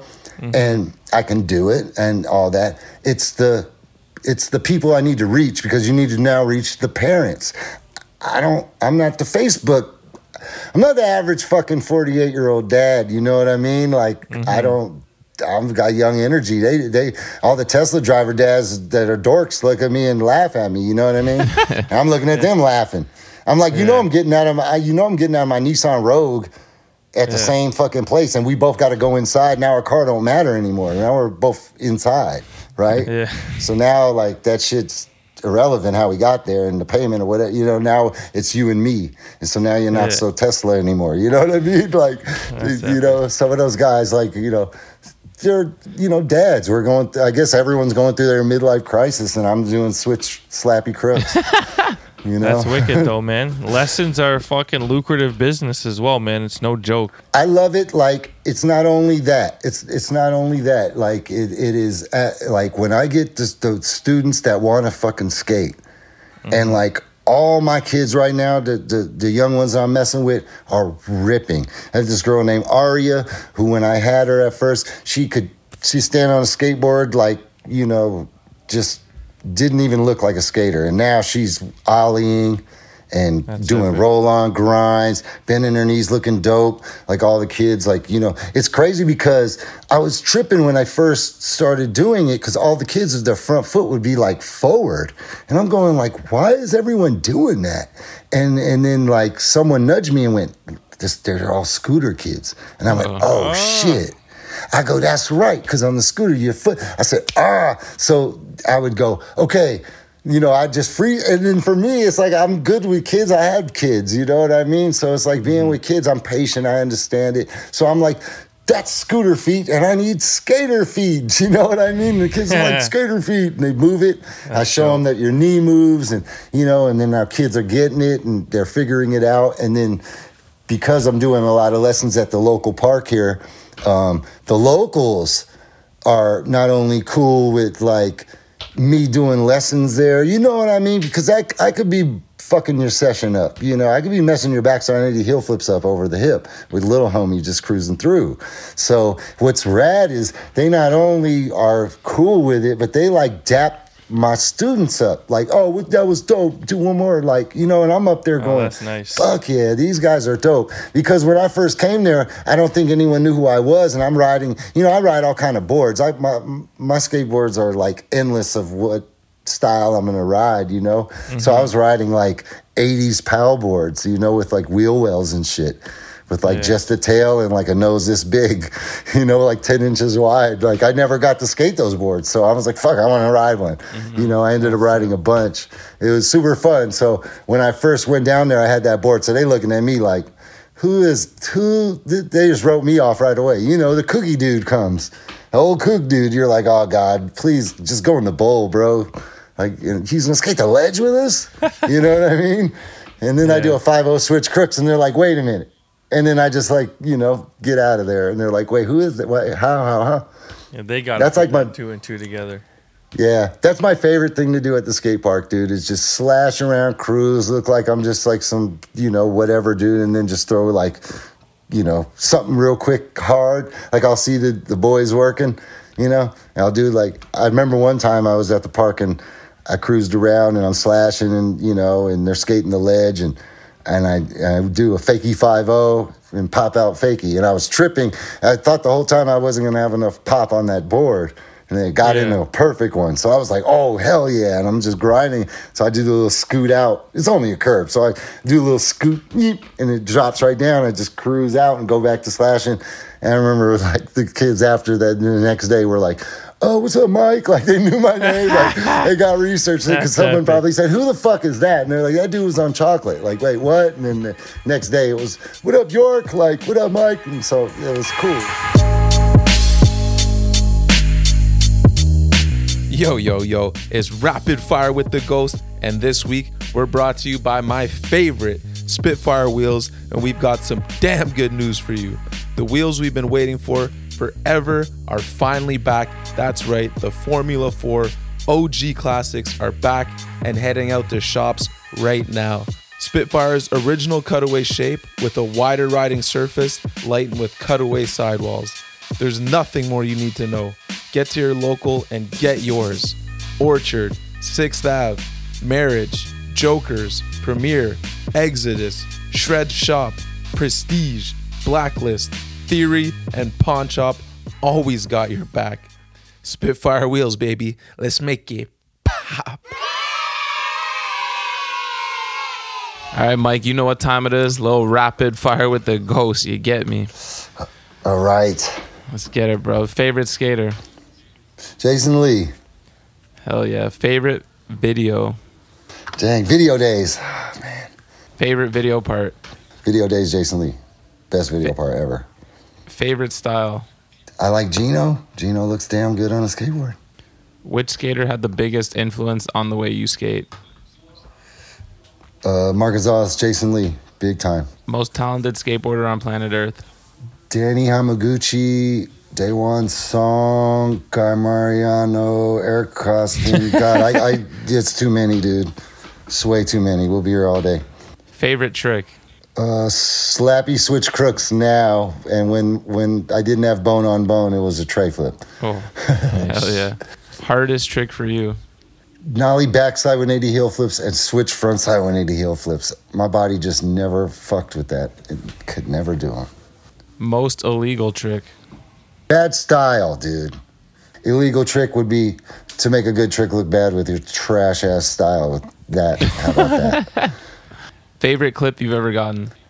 Was stoked on the 5 switch front crook clip because I got it really quick and I didn't expect to grind that far. It's in like a Yeah Right video, I think. Hell yeah. Switch flip back tail on the barrier too because I wasn't even, I literally just tried to see if I could even do it. I couldn't even do that trick that well. And it was going in. So I remember like, can you film this? So I think That's the switch epic. flip back tail. Because if you see, I land even on right on top of a manhole. Like I wasn't going to the the one that people. I was skating a different one, I think, and it was Yeah. working. So I was like, it's magic over here. I'm not touching. Like, Yeah, I'm not changing nothing. yeah, I'm gonna land on this crap. So yeah, I think those tricks. Gnarliest trick you've ever witnessed? Keenan switch flipping that triple set in uh, Oh, while drinking beer, waiting for the the City Stars team to finish filming so he could do it. It was amazing. crazy. He's just in the shotgun of the van with a styrofoam cup, drinking his potions, hanging, playing P Rod, little mini P Rod, City Star P Rod, you know, with the little jacket. P Rod. Yeah. Think I think we were on our way to uh, Slam City Jam to to the contest, so we were driving, and then um, they're playing skate and stuff. Kane Gale switch ollieing it, boom, taking him a minute to get it, and then they're they're all done, and then Keenan's like, oh okay, does some dumb switch flips in the parking lot. I don't know how many drinks he's had. He's chilling. He's like switch flipping. He's going up to it. I think it was like second, third try or something like that. And the Wow. tries before were like catch and step off. He never fell or anything. It was like quick. He just Wow. does it. Bang. That's amazing. And then just like got it and went back up and sat in the chair like he never left. Like he went to take a piss and came back and drank more. And- hold on, let me switch with That's this it. triple set real quick and go back. Uh, I watched Guy Mariano take someone else's board. I want to say it was Fabian Alomar's board or, yeah, Fabian's board. So he grabbed his setup and then did that switch front shove to switch crooks on the rail. Remember Tim Gavin Oh, yeah. 50 50 grinds it, and then he does the switch front shove, switch crooks. It's not even a skateboard, bro. Wow. That's not his crazy. board. That's so G. Like, those aren't his trucks, dude. Those were fucking Fabian's board. Fabian's like trucks. that. What's the one trick that got away? What was it that I wanted to do? I don't know. Just like flip the slide to grind shit. Like I was just starting to want to like play with that kind of stuff because I was into that and I wanted to tech it up even more before I got hurt. Mm. And I never got to do it. And then when I got hurt, you know, I was still on it. That's why, like in the yeah right video, I do the backtail five zero. That was like the newest trick. You know, I could send to them because I was out for the whole year waiting for everyone to film the video. You know, Right. for that for mm-hmm. that time. So Damn. those got away. Like I wanted to be kit flip back tail in to five zero. I wanted to do nollie flip no slide to crooks. But what's sick is I'm seeing dudes do it now. So I'm like, yeah, I'm stoked that that shit's in because I got hated on bad for that shit at the time. I'm always too early. I was trash. No one wants to see that ledge dancing crap. You're like, oh man, no wonder you got the boot. Like, you know what I mean? That type of shit. Like I got, they gave it to. I got an earful, man, with the tail side grinds and. You know what I mean? I got fired for that shit. Now dudes is getting fucking their shoe out for that shit. So it's dope how it's a full circle. I love it. And Yeah, then what's yeah. cool too is like everyone remembers that I do it. So so for the guys that are going to like how I would watch old videos to get tricks, they're watching my shit going, Oh, I'm gonna do that one. You know what I mean? And people will tell me, yo, I watched that video, you did front crook to 180 nose grind. Like I do it at Embarcadero. It's dated. You can date it just off of the spot I did it, you know? So dudes mm-hmm, will say, mm-hmm. I learned that trick. I watched how you do it. I said, oh, that's awesome. You know what I mean? Like, I, I love that. I think it's awesome. You know, can I get some guys to do it on a handrail, please? Oh I ain't shit. seen them. Mm-hmm. I ain't seen it going down on the bars yet. Come on, guys. Nyjah did front nose to back 180 nose grind, I think. Yes. Yeah. Yeah. And that trick always looks sick. Rick Howard had a mean one of those. I, I bit Rick Howard's move like that. What's the biggest bunt you've ever witnessed? oh, I got a good one. I got a good one. Okay. I got a good one. So at Embarcadero, there was the Gonz Gap, right? And it was on top of like a kind of a skinny thing. Yeah. You know, like a skinny, skinny runway. Big cracks in it.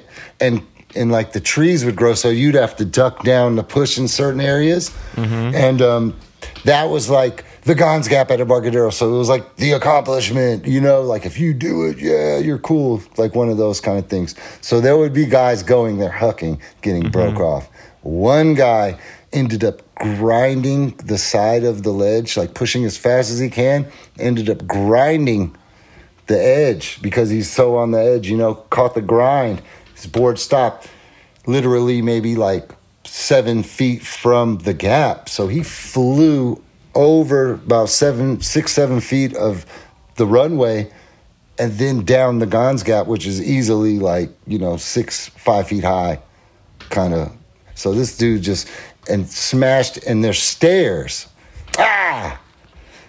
You lost me.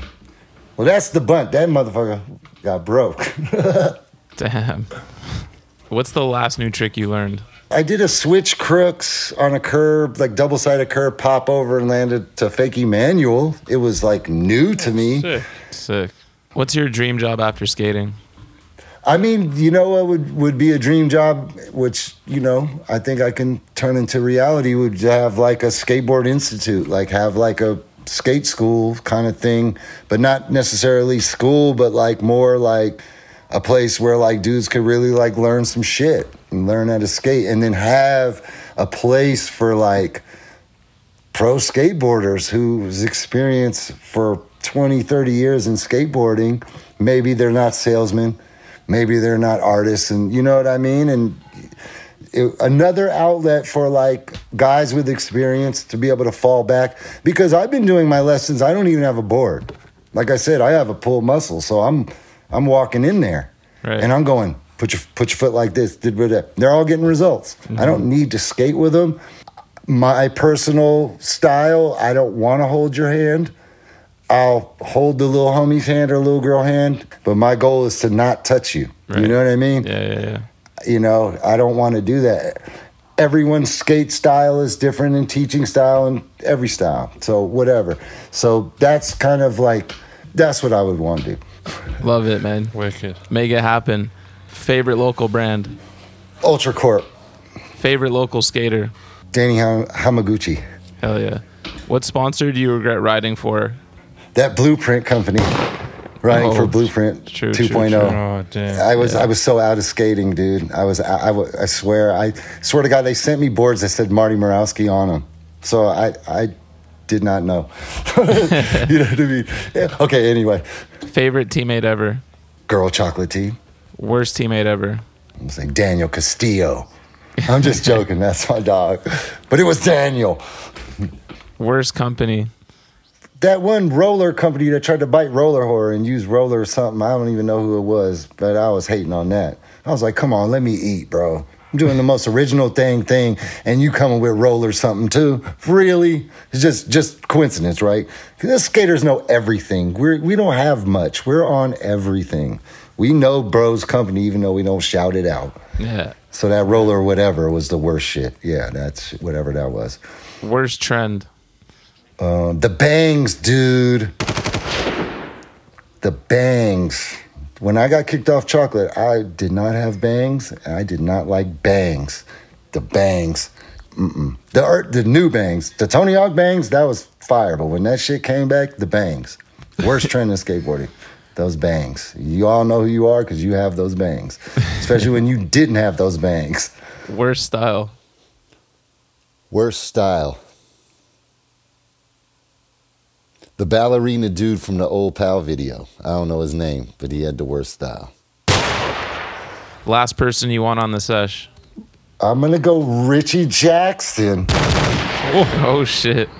Only because he'd probably bring some other shit to get in the way of like the shit I want to skate. You know what I mean? Like he'd probably bring like a shopping cart and like some other thing and do some gnarly ass trick on it. Yeah, he and I'm like, clogging up the sesh. Yeah, and I'm like, dude, I just want to skate the curb, bro. Like move it. So yeah, him, him right there. That I guy. like it, man. All right. All right, Mike, that's going to wrap up our interview, man. Can't thank you enough for coming on the show. Absolute legend in the game. Was a pleasure having you here. You guys are legends, bro. I appreciate it, man. Thank Mess you, with man. the bunt, so I love you guys, man. I Enough appreciate respect, it. bro. Thank you, bro. Hell yeah, Hell yeah. holding it down.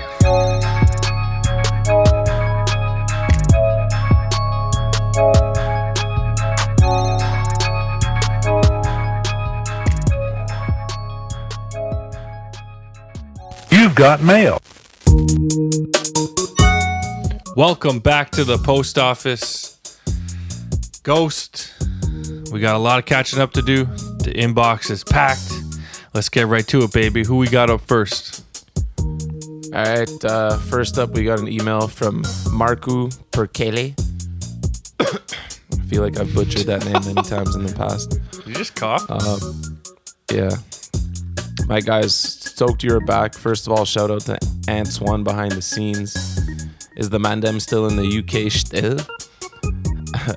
uh, how's that, or was that for you? Ants, let them know, man. Hey Marku, thanks for checking in, man. Uh, the UK, it was pretty short lived. Went out there, moved out there officially around November of last year. Uh, but shortly after getting there, um, got an opportunity to go to Bali with my girl. So we did that uh, and then spent around like six months traveling and then decided, you know what? I don't think we coming back. So I've been out here ever since. And uh, yeah, it's been fucking magical. Got an NHL question for you guys. There's talk about expansion once again, and I know the Quebec City homies are dying to get the Nordics back, but for some fucking reason, they seem to prioritize weird snowless places like they did with Vegas. Now, Houston and Atlanta are on the table. Even read somewhere that a second team in Toronto was an option. Imagine being twice as much disappointed every year because none of your teams win the cup. I know it's all about the money, but reviving the good old MTL QC rivalry would be dope. What's your take on it? Sorry for the long email. SLP for life. You already know. There's been talk for years and years and years about a second NHL team in Toronto. There was some talk about Hamilton potentially having one. They couldn't even house a goddamn AHL team. And then there was talk about building a rink in Markham and having one out in Markham, which clearly I don't believe would work anyways. It would have to be right in the city, and I just don't think they'll do that to the Maple Leafs. It's just just not going to happen. Um, yeah, I've heard talk about this as well, but I heard that Atlanta was the number one option. It was there a few years ago, tried, failed, didn't work out. Obviously, I think the problem with Quebec is that nobody wants to live there. Like, I don't think any pro athlete is dying to live in Quebec, especially ones from America. And I don't think American television networks want to pay to have all of these Canadian teams on TV. So I believe that's why Houston and Atlanta are probably on the table. Mind you, I would pick somewhere a little more north. I've always said that putting a team out in Newfoundland or Nova Scotia would probably be absolutely insane. It would be hard to lure free agents out to the Maritimes, but those fans would be absolutely crazy over it. Damn, that would be sick. what do you think about a second team in Toronto? It's not going to happen. It just won't happen. No, no, not. I just mean like, let's just say it did happen tomorrow, and there was a second team. Would you root for them, or Fuck feel no. like weird? They'd be like the I don't know, like the stepchild you never wanted, you know? Kind of like the Brooklyn Nets to the Knicks.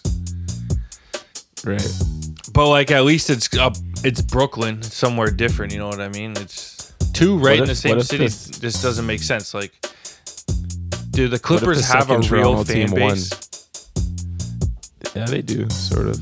Yeah, see what I mean? Sort of like everybody likes the purple and gold. That's how it will be. It would take years to get traction on an actual fan base. Would I cheer for them if they won? I don't fucking know. Depends who's on the team. Like if the team's likable, then sure. That would be so funny if they just went to the cup. Well, obviously, like we've seen with the expansion teams, like Vegas won. like the Dark like Vegas is a great franchise, and that the way they came in and handled the expansion draft, they did something no one thought was possible, and now they've had nothing but success. Like long playoff runs, and now a Stanley Cup, and now off to another hot start this year. Like And they've got loyal fans like me, man. So a second Toronto team could work. Who knows? Nah, they could. There's the money here. Follow the money, right? Is that what they say? Yeah.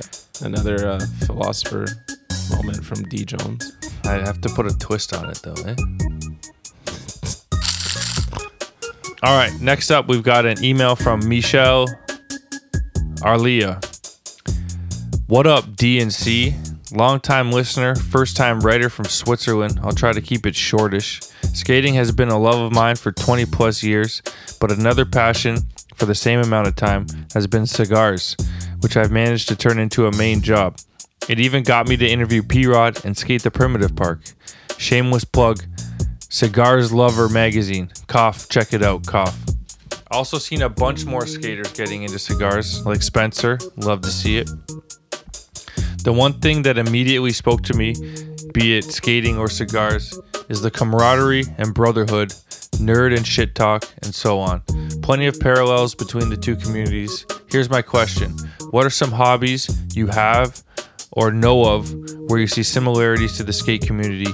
Keep up the fantastic work and respect to Ants behind the scenes. Much love.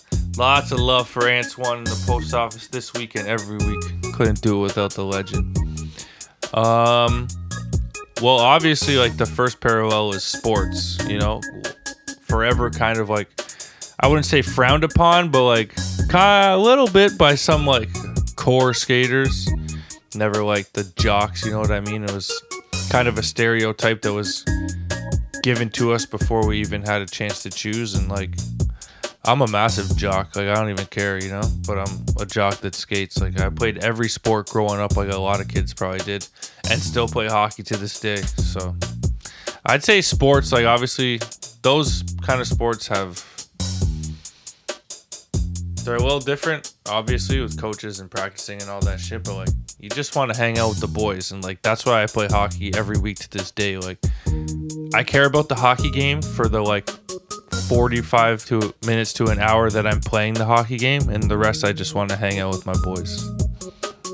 hmm Yeah, I mean, I play basketball, but I've, and it's the same same deal. But I feel like those ones aren't so similar to the skate vibes. Like it's definitely like you're so reliant on your teammates. The one that comes to mind immediately is golf. You're just kind of out there, and like you're not really drinking beers when, while while you're playing hockey or basketball. But like Speak golf, for yourself, buddy. it's like a session. Well, I don't know. Maybe maybe you guys are, but in general, like when you go to play golf, you're just chilling with the boys and you're all kind of doing your own thing, which just feels like I don't know. It just feels like a skate session on the grass. Like the vibes. If you go with some skate homies, like it's it's the same vibes as if you're just at the skate park chilling, drinking a couple beers, and it's super frustrating and super hard, just like skating. So golf and honestly, baseball did feel like that that Rowan baseball game was just next level epic surreal moment and that kind of had the same feel as like a skate sesh probably because we were with a bunch of skaters but yeah those two come to mind Do we have any hobbies that aren't sports related? i don't think so man neither of us play video games like Maybe we'll get into smoking cigars. yeah send us a box no, i'm just kidding it's the first box that i wouldn't want Ooh. We got some homies that are well into cigars though, that love that shit. Yeah, so. yeah. That's no offense. I literally I've never smoked anything in my life and I remember like like for real, like I've never smoked weed or cigs or anything for real. But I remember when we were in Cuba back in the day, I had a cigar and the next day my mouth tasted like ass and I was like never again. But it was fun to have some fake steez while I was smoking it, I guess. All right, next up, we got an email from the legend, Mitch Barrett. Let's see what this fool fucking wants to know, eh? What's up, Safa and Donald? And Antoine behind the scenes still. I've got a little quick question for y'all. If Thrasher approached you and wanted to do a My War segment on you, what trick would that be? Please explain in detail the whole process you went through to get that done. Love y'all and thank you for everything. Dude, my favorite part of this is he says, Got a little quick question for y'all. And please explain into detail the whole process.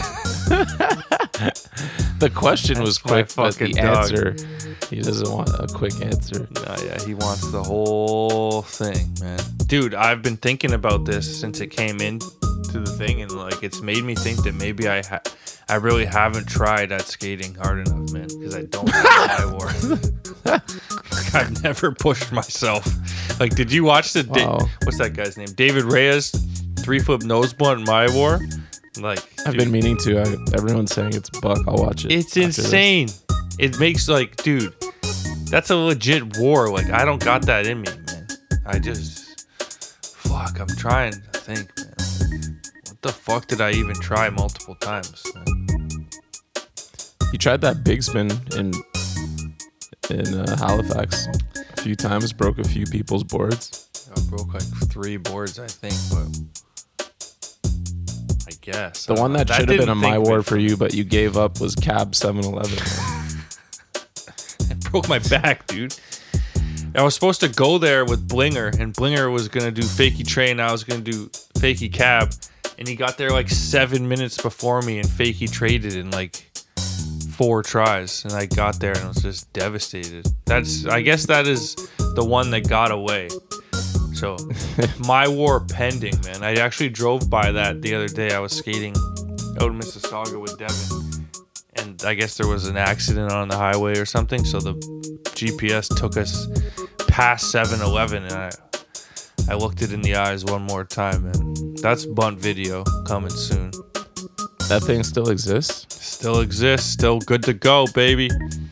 Really? Yeah. I always like how that, that thing looked in clips. looks wicked. I don't know if I got anything for it, but could be worth a peep. What do you Did you got? do anything on it? Did you switch back 188 or something? I just I I didn't even ollie it. I just tried to fakey cab it. Hmm. I tried it for a couple hours probably. That What one's did Grant pending. on that nollie front heel? Who? Grant? Grant nollie front heel, I think. Maybe. If I'm not mistaken. All right, what do you got for my war? My war, fuck. I think I've already told the story. I don't know if I want to go into the whole thing again, but when we were filming for for Oriet, mm-hmm. so way back, like what was that tail end of high school or just after high school, and I was trying to get a, a last trick. My part felt like it was done-ish, and I just needed a one banger. And then we went to that hospital double set, and I backside flipped it, and that was like the gnarliest thing I'd done up until that point, probably. And I was like, yeah, we're all freaking out in the car because we got kicked out, ran out, and then was passing the uh, the camera around, and everyone was watching it on the viewfinder because we didn't have a filmer that night. We borrowed uh, Bass's camera, I believe, and just went and filmed ourselves. Um, I think Warren filmed me, maybe. And we're passing around, passing around, and then, like an idiot, forgot to uh, let the clip go by, and we went to an eight stair downtown, and then started filming there, and then got home that night and went to watch it again, and realized that we taped over it with like Cody bunting a nollie cab down the eight Oh, and I was so devastated. I cried. Shout out to uh, Trey Williams. I don't usually cry skating ever, but that one just devastated me. And then the My War actually began after I landed it because I went back. I don't know how many times I would just rush it all the time. I landed on so many. I just couldn't pull it off in time for the video, and I never did it again. That was pure pain. Thanks for thanks for bringing that up, Mitch. For fuck's sake. It wasn't a my war with a happy ending, but I did land the trick. Yeah. Maybe I'll try for the bunt video. Yeah, ask us after the bunt video. and then we'll get back to you. This will be fresh in our minds. The funny thing is, these days I feel like my my wars are fucking Manny's because it's the only thing that I'm down to go back for multiple times. Yeah. It doesn't hurt as much. Although I gotta get that fucking switch up in Vancouver. If I do that, that'll be a that would That's actually be a My sick War. my war. That's like a ten year battle coming soon. Mitch B, respect, dropping in in the post office. Next up, we got an email from Skunk Ape. Just heard the latest app. Got a question. What the fuck is a nollie cab flip? Is that some Canadian lingo? Cab, as in half cab or caballero, however the fuck you spell the 360 version, is always fakey and always backside. Nollie cab flip doesn't exist. I'm calling them bunt flips from now on. P.S. Did I miss an episode? What's the beef with Steam Whistle? Drop them all of a sudden. Don't blame you, as Pilsner tastes like the beer left over at a party getting stale and probably got cigarette butts floating in it. Shout out to my homie T fucking A, the Ollie God down in STC. He knows who he is. Later, Gators. Obviously, you know what a cab flip is a nollie cab flip. We've talked about this with like naming tricks before. It's the path of least resistance, man. There's technically some people will say that it's a nollie 360 flip, but then you think it's a nollie tray flip, right? Am I right? Yeah, like what the fuck do you want us to call it? Like just Like, who shut the fuck up, cares? man. Jesus, These people, man. You should Um, figure out how to spell 360 caballero. degree kickflip. Um, Backside. so Rowan, how? Tell us about the nollie 360 degree rotation ollie with a kickflip into the. It's a nollie cab flip, man. Shut the fuck up. Call it whatever you want. We're calling it nollie cab flip. Yeah.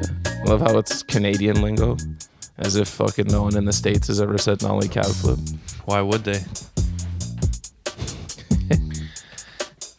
Steam Whistle, we've gone over this. We our buddy worked for them.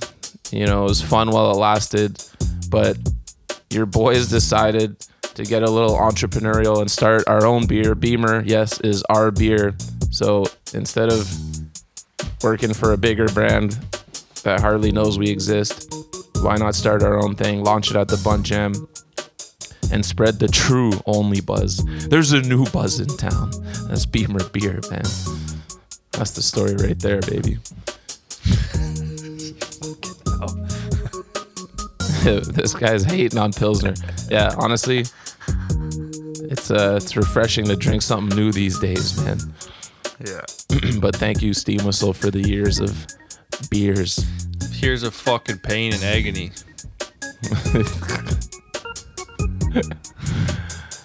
Uh, y'all gotta get yourself some silver cans, man. All right, next up, we got an email from Dan Brown. Yo, just got into the pod, been loving going through old guests. I listened to the Gary Rogers episode recently. You guys clowned in the post office on nollie backside flips versus nollie frontside flips. How the fuck you disrespecting the best maneuver in skateboarding? All love though.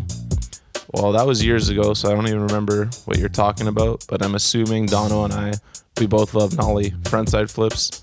So, or should I call it nollie half cab 180 flip just to piss off the other homie?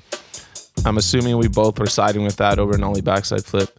They're both great tricks, but if you got to pick one, I'm picking nollie frontside flip, man. I kind of like nollie backside flips now. But agreed. I mean, they're just both.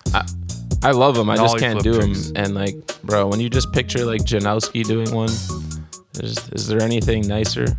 What about Trapasso doing a nollie backside flip? Like that's pretty nice. Oh hell yeah! I'm not saying it That's not well, that's wicked. Yeah, I guess Dan Brown, you make a point, man. But like, I don't think it was that serious. I don't go out of his way to email in. I mean, I'm curious what we said, but Yeah. I sure as hell ain't going back. But we love listen. them new listeners. Yeah, Dan Brown. going through the archive. Next up, we've got an email from Big Jim Dean.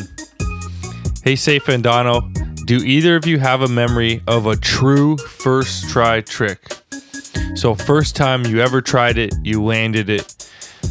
The only ones I've done have been Nolly Full Cab, shout out, and Nolly shove it 50 50. Gross one, I know. Cheers, Jim. Yo, a nolly cab, dude. The other homie is fucking fuming right now. Yeah. Uh, Nolly So, full does- cab. he doesn't mean try filming? Is fucking crazy. I get he means like learning a trick, I not like learning. filming a trick. Yeah, learning. Because I've filmed like maybe one trick first try that I can remember. Best feeling ever, not going through the battle. Mm-hmm. But uh, as far as learning a trick, I fuck. I don't think there's any way I've ever done that. No, it's tough. I don't think so, but okay. Let's go with filming then.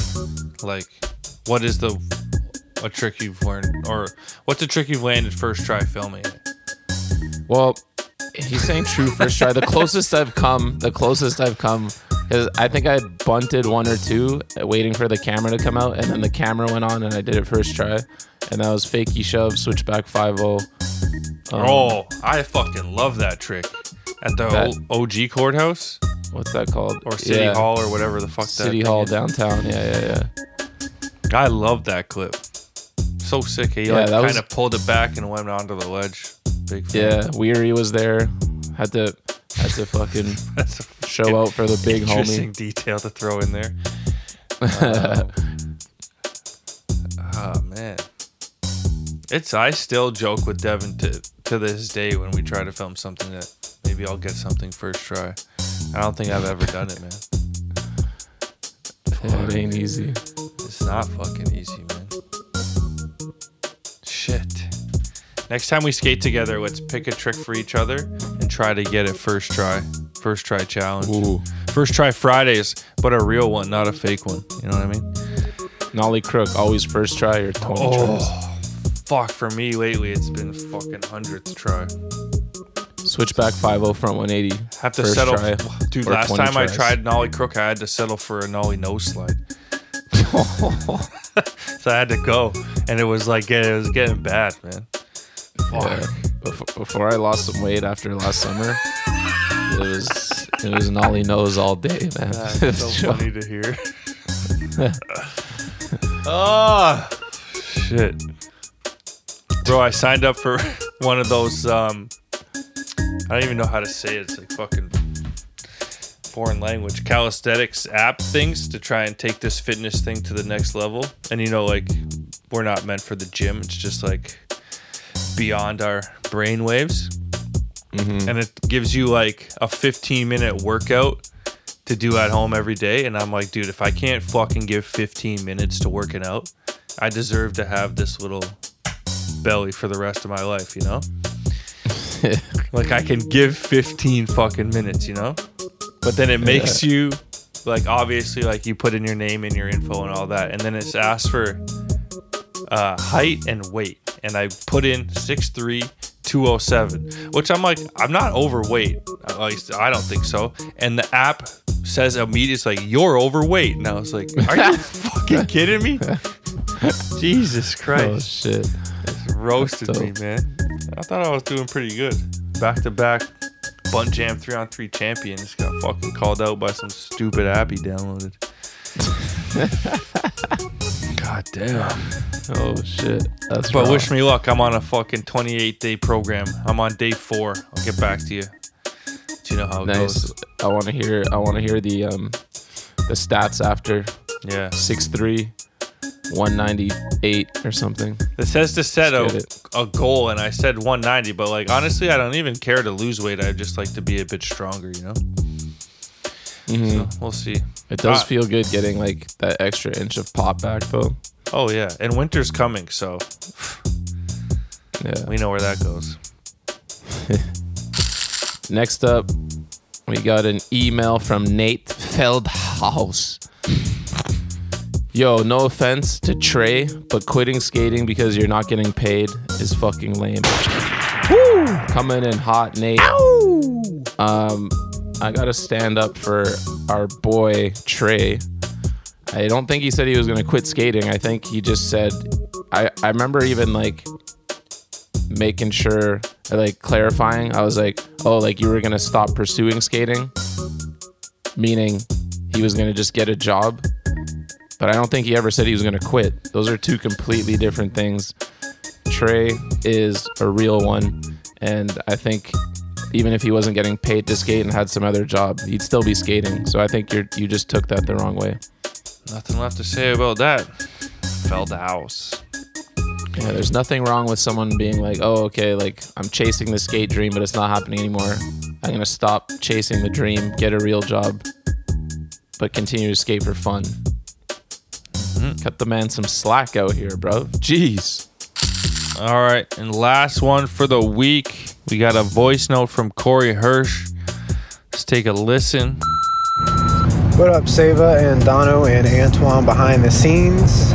Um, so, do you ever avoid going to a spot or park because you don't think you could skate it the way you'd want to skate it or land all, or basically get all the tricks that you would uh, want to get at that spot? So, and maybe you don't have like all the time in the world. So, like, instead of pulling up there real quick and getting a short sesh, you just kind of, you know, blow it off because I, I know for me, um, and I think I've heard Dono mention this before, is like sometimes you get like this mental checklist of tricks that you want to accomplish, and I know that's caused me problems because I end up staying somewhere far longer than I need to and showing up late and probably way sweatier than I should be to something that I was trying to go to. But, anyways, uh, have you ever has it ever kept you from skating basically? And then second question is fantasy related. Is there anyone you've picked up off the waivers that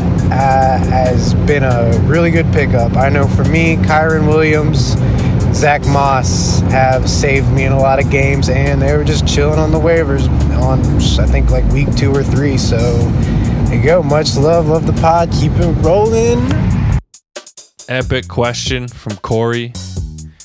One spot that I avoid. I mean, I've skated it before. I've had clips there. I do not hate it, but it's a spot that like I'll go anywhere else but this one. Disclaimer: It's great to film at. Looks wicked on camera, but just for a session, it's not my cup of tea. Is CBC here in Toronto, man? The ground sucks. The ledges are hard to skate. It's just annoying, you know. And when you go there, you're there. You're just there for a while. There's usually no coming back from it. Probably staying there till it's dark. It's just one that I've never liked the session. Like if I have a trick I want to film or a line or something, like I'll go there and try and film something. But I, it's not not my place for a session. Yeah, I guess in Toronto, CBC, the ground just drives me crazy.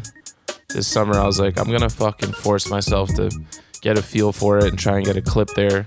It's a sick, sick looking like classic Toronto spot. I think I went there one day for about four minutes and uh, went straight to Dunbat. I couldn't handle it. I know like we always like the skate parks in Toronto that we go to, but what's the one park that you try to avoid now? I think I do a pretty good job of avoiding it because I never fucking go. But the one under the bridge in the East End, That thing's cooked, man. That's place barely a park. Fucking brutal. That's a good one. And then fantasy player you've picked up that saved you in certain times. Yeah, obviously Kyren Williams. I I've got a Zach Moss share. I've enjoyed that ride. Still has some value with Jonathan Taylor playing. I just worry that that's just gonna begin to evaporate. This past or two weeks ago, I knew that Travis Etienne's bye was coming and I needed to prepare and find an RB and Gus Edwards was out there on the waiver wire and he went absolutely nuclear last week and I know Gus runs really hot and cold so let's hope he saves me this week. The Gus bus, dude. I've had the worst luck with dropping players in uh, in the bunt league this year. I I drafted Adam Thielen with my last pick. Oh. He put up I think 0.2 points week one, dropped him, and then he's been on an absolute He's tear since. And also in that league, I drafted J.K. Dobbins, so I had the Gus bus. Got a touchdown that first week, 12 points, non PPRs, doing his thing. And then he proceeded to put up like four, four to six points for like five weeks straight. and I was like, you know what, get the fuck off my team. And then he drops 20 plus two weeks in a row, Mhm. right after I drop him. And then the cherry on top drafted Jahan Dotson, was supposed to be my wide receiver two in that league, and he was just absolute trash all season. Not necessarily his fault. Like for whatever reason, they Sound like just love throwing the tight ends. I dropped Dotson, and then he puts up like hundred yards and a touchdown that week. So, yeah, that's the opposite of what you're asking. I have Kyren Williams. what the fuck, I have, man? I have Kyren Williams, and I had Kyren Williams and Zach Moss, but I also had Montgomery and Bro, Ekeler and Swift. you turned. Okay, you know, I consider myself a savvy trader in fantasy sports, but Seifa is by far the best trader you will ever find in fantasy sports. He will not stop. This guy somehow turned Jerome Ford, which let me tell you, great pickup. He's done good. He turned him into Jaylen Waddle and then went and added a share with Jaylen Waddle, whoever the fuck it was, and turned that into CeeDee Lamb. Tank Dell. Like Tank Dell. Like, and we're not playing with news. We're playing with the same people we've been playing with forever. I'm just like, how the fuck did Jerome Ford and Tank Dell turn into CeeDee Lamb? It makes literally zero sense to me. Like, Let's go, baby. and then You there's this find- one owner in our league, Phil Mendelson, my fucking dog, been trying to get Bijan Robinson off him literally for weeks and weeks. And I've offered up like Derrick Henry and a piece. Like we've been working on this. And then this past week, here we go. Uranus, Safe's fantasy team, acquires Bijan Robinson. And not just that, Tee Higgins as well. For fuck's sakes, man. And I said this in our little group chat, but I literally nothing pains me more than receiving a message from Safer that says, "Hey, can you push this trade through? I want to see what my new team looks like." fuck's sakes, Yo, it's your fault for leaving that stupid setting on where you have to I know, trades. but fuck me, man. This guy turned Jerome Ford and Tank Dell into CeeDee Lamb, and then he got my Bijan Robinson. Let's go. You see that playoff schedule? Let's Oh, go, baby. God, Woo! the fucking pain and agony. later, Swift. I was Yeah. so shook because yo, Phil's like, "Okay, I'll do the trade at the end of the day if if every no one gets hurt and like like the the values they're still relatively the same." And then I see Bijan get like a a touchdown, and I was so bummed. I'm like, "Oh fuck, he better not have 20 points because then Phil won't do it." Yeah. I look, he has 12 points. I'm like, "Yes!" And then the Philly game's happening. DeAndre Swift ain't doing shit. And then he gets like a garbage, or it wasn't garbage, it was a much needed touchdown in real life. But he got that fluke ass touchdown right at the end of the game just to make it look like they both had the same like type of production, which they did, like 60 yards and a TD. But Oh. oh, that was stressful because I knew he was coming my ways if if Swift just did his part one more time. Fucking hell. But man, yo, honestly, on paper it looks like I roast Phil like every time, but he's roasted me so many times because you never know in the NFL who's gonna get hurt. Like last year, I got CM. No, I traded him McCaffrey and I got Justin Jefferson, and Jefferson put up 15 yards in the finals, and McCaffrey was on a fucking tear. So you never know. That wasn't a one for It wasn't one a one trade. for one though. I can't. I Get can't remember. I feel like here. Yeah, it I was. feel like not. he gave me an RB too. Yeah, Anyways, I'm just waiting for the the trade between you and Sebastian Lyman in the big league because I know it's coming. I know it's coming. it's gonna be bad this year. He's gonna give Oh, you shit. insane draft picks. All right, y'all. That's gonna wrap up the post office for this week. Get your emails and voice notes into the buntlive at gmail.com. And uh, hopefully next week we don't have to hear about Safest Fantasy Football Team until the rundown.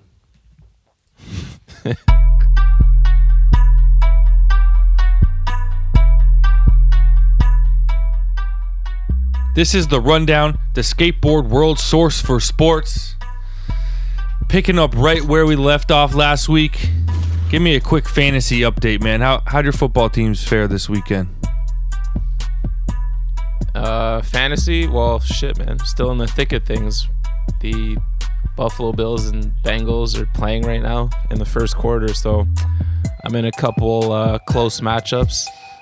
I need Dalton Kincaid to show up and outdo Stefon Diggs. I need a little magic from Herbert tomorrow night, but not too much because I'm also against them. You know, classic. and I need Breece Hall to chill tomorrow, man. And should be good. And Ekeler, do your thing, baby. So, last week you lost Captain Kirk. You talked a little bit about the other three-headed monster you have at quarterback, and Kenny Pickett, Jordan Love, and fuck, who's it? Oh, Gardner Minshew. And don't forget my new boy, Aidan O'Connell. I was just gonna say you've thrown a new hat into the ring, Aidan O'Connell or McConnell or however you want to say it. But one guy you don't have, who this week and in weeks past you've seemingly taken a liking to, C.J. Stroud. Talk about the impressive young rookie. Bro, I've been feeling him since like week one or week two. Whenever I first noticed him, this dude was just throwing bombs to Nico Collins and his rookie homie Tank Dell. They got Dalton Schultz, who emerged from being irrelevant the first like month of the season. Let's not forget he was popping for Dak last year. Now he's popping again in Houston. Stroud's got that swagger, man. And I don't know what's true or what's not, but I, I think I read something about uh, the uh, the Panthers wanted Stroud, like the coaching staff and the all the execs and shit, but then ownership oh. came in thinking they were playing real life fantasy football, and apparently was like, nah, we're taking Bryce the Young. little homie Bryce Young, and that's why I even saw a video and the coach was like, yeah, yeah, like well, there's something about like well, we'll play one on one when when you're down in uh, Carolina, blah blah blah, and then ownership fucked it up. Sure, he's kicking himself now. I mean, still early in their careers, and Bryce Young did beat Stroud uh, last year when they played, but I mean last week. But man, he's got that he's got that it factor so far. I know it's early, but I'm actually finding myself just loving watching the Texans this year, man. Wasn't expecting it. absolute excitement at all times. And now we have a man by the name of Will Levis stepping up. He fell short to your Steelers, who, ever since I publicly roasted them on the show, have won three or four straight, which is just about as classic as a D Jones football take gets. Uh, Kenny Pickett getting the job done, but trouble in paradise.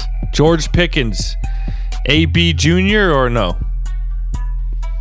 I'm not liking what I'm hearing, man. Pickens, yo, they they fucking won the game, and this guy goes and unfollows the Steelers on social media. Uh, there's Oh. footage you could see. There's an angle when uh, Diontae Johnson catches that touchdown that was the game winner, and Pickens just immediately walks away the other direction, no celebration.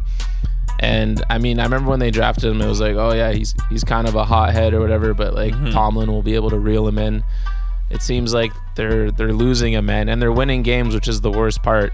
And I have him on one fantasy team, and I luckily didn't play him this week because he had, I think, two catches for negative one yards. But he's usually he's supposed to be my flex. So Pickens, get your head on straight. I don't want I don't like this AB shit. I hate seeing young guys who can't get out of their own way. Cause yo, you only have one shot in the NFL. Well, sometimes a couple.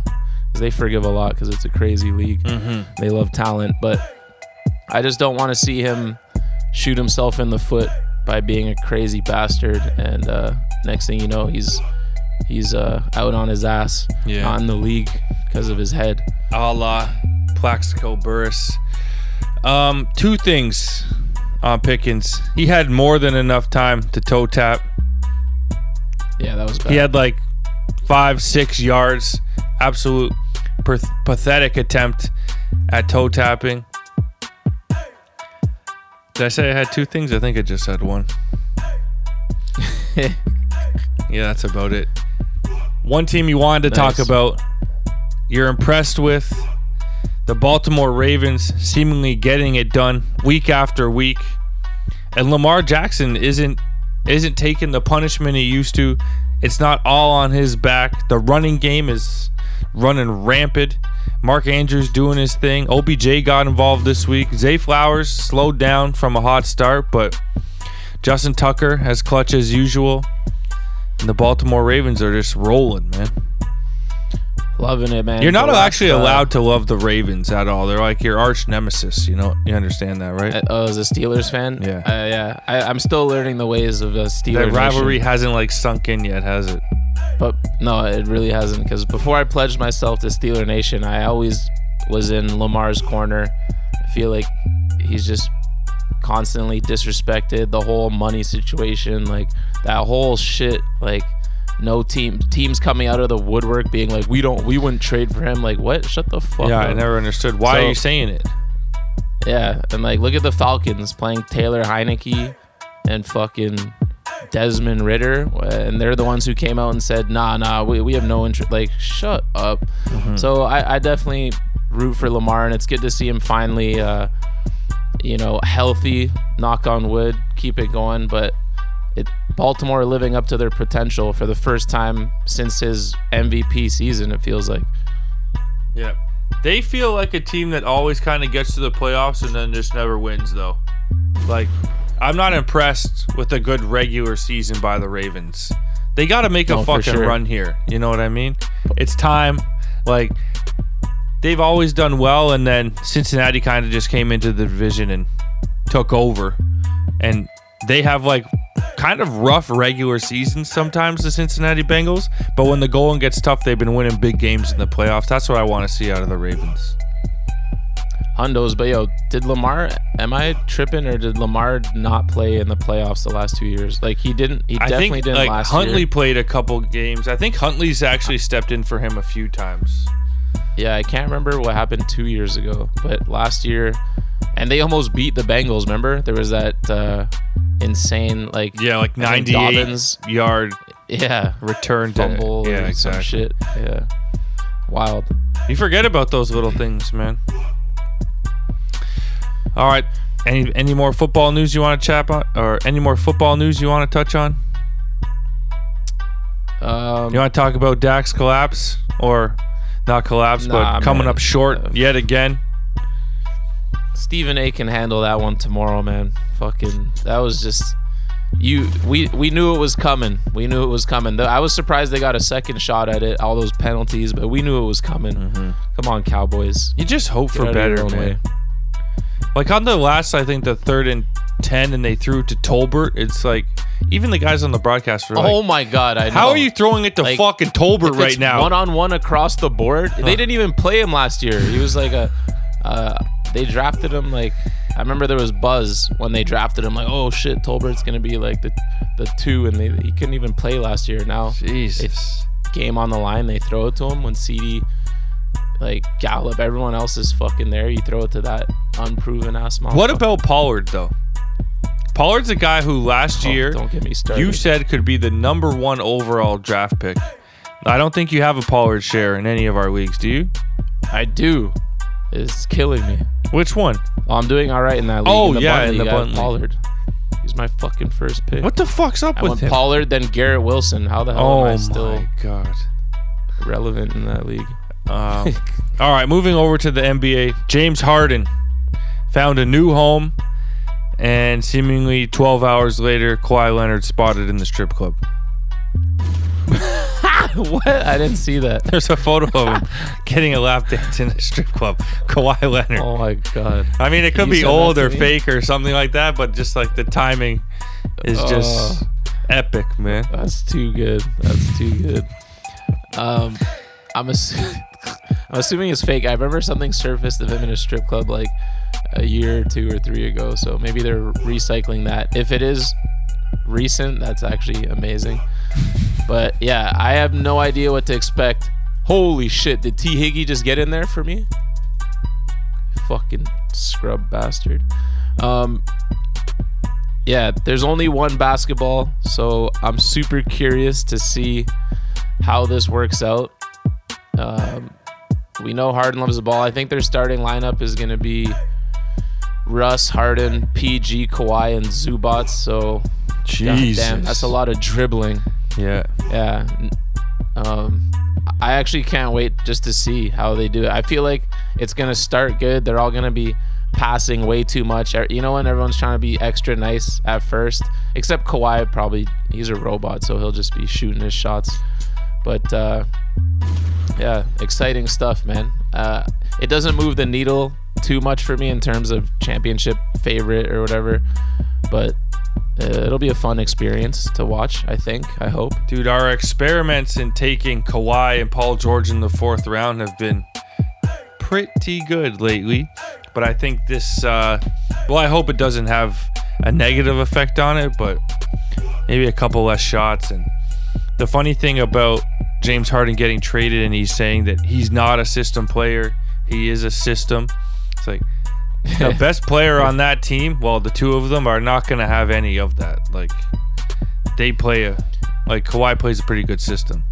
But the, the strip Yeah. club photo, I just looked it up, and a couple of them are titled "See Why Kawhi Doesn't Play on Back to Backs."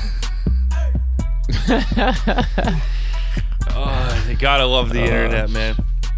But Hell yeah. moving over from James Harden, Wemby looks like a real life monster, and uh, he's getting the job done, living up to the hype. Bro, that 38 he put up on the Suns the other day, remarkable. The game, they beat them twice in like a couple days. Uh, that one, I don't know if you watched that first game, but the Suns had it locked up. KD gets fucking double teamed in the corner, gets hacked in the face, and fucking goes down or loses the ball. They strip him and then fucking ice the game basically. But uh, yeah, they're they ain't playing. I thought it was gonna take them a little while longer, but they're they're starting to figure some things out there, and uh, I would love to see them make the play-in tournament, man. Wemby's a freak. Do you see that block on OG today in the corner? Like he Eight foot wingspan. That's what I mean. The wingspan is just unhuman. I don't understand it. It literally makes no sense. But speaking of the play-in tournament, let's talk about the in-season tournament. Just what is it exactly, man? I'm so confused by this thing. It just like popped up out of nowhere. bro. Trust me, no one's more confused than me. Um, What do you win? Money? I think each player gets 500k, if I'm not mistaken. That's not even But yeah. I mean, I guess it is sick because it's 500k, but like they could have made been something so much more relevant to the season. You know? Yeah, it's. I think uh, that's a lot of money for the for like player, you know, 10, 11, 12, 13 or whatever on the roster. For player one, two, three, four, that money's just probably getting Yeah. spent on the team. I'd say on the road, picking up some dinners, doing this and that. It's a lot of money to throw I- around. I'm confused by it. I hope. Uh, I hope I listen to a podcast that explains it to me soon. Yeah. I definitely shouldn't be the one trying to explain. But these regular season games have to count towards the tournament and the regular season as well, obviously. yeah, yeah, yeah, for sure. Okay. There's like some some scoring system. I think it's uh they're not they're not like bonus games on the schedule or anything. Yeah. And what do you think of the courts? Um, the one I saw the other day, the blue ass one, just looked distracting to me. Mhm. Wasn't really feeling it. A very likable team at one point, a team we all wanted to watch, the Charlotte Hornets. What has become of our NBA League Pass team, man? It's just actually kind of sad. You got the Mikal Bridges. I'm sorry, Miles Bridges. Which one is it? Miles, yeah. Miles, yeah, the big Miles one. Bridges situation. That guy is a dumbass who should maybe be in jail. Fucking Maybe, of course, hear. he should be in jail if I it's mean, true. Yeah, that's what I'm saying. Why I said maybe. Like, if it's true, like, like throw away the key. And uh, I think he got arrested again recently or some shit. Jesus. But he's just the ultimate duster. You got the only player I like over there these days is their rookie Brandon Miller, who's actually looked good for a rookie so far. Mhm. But yeah, not like Lamelo Ball scrubbing it up. Like that fool just shoots too erratically.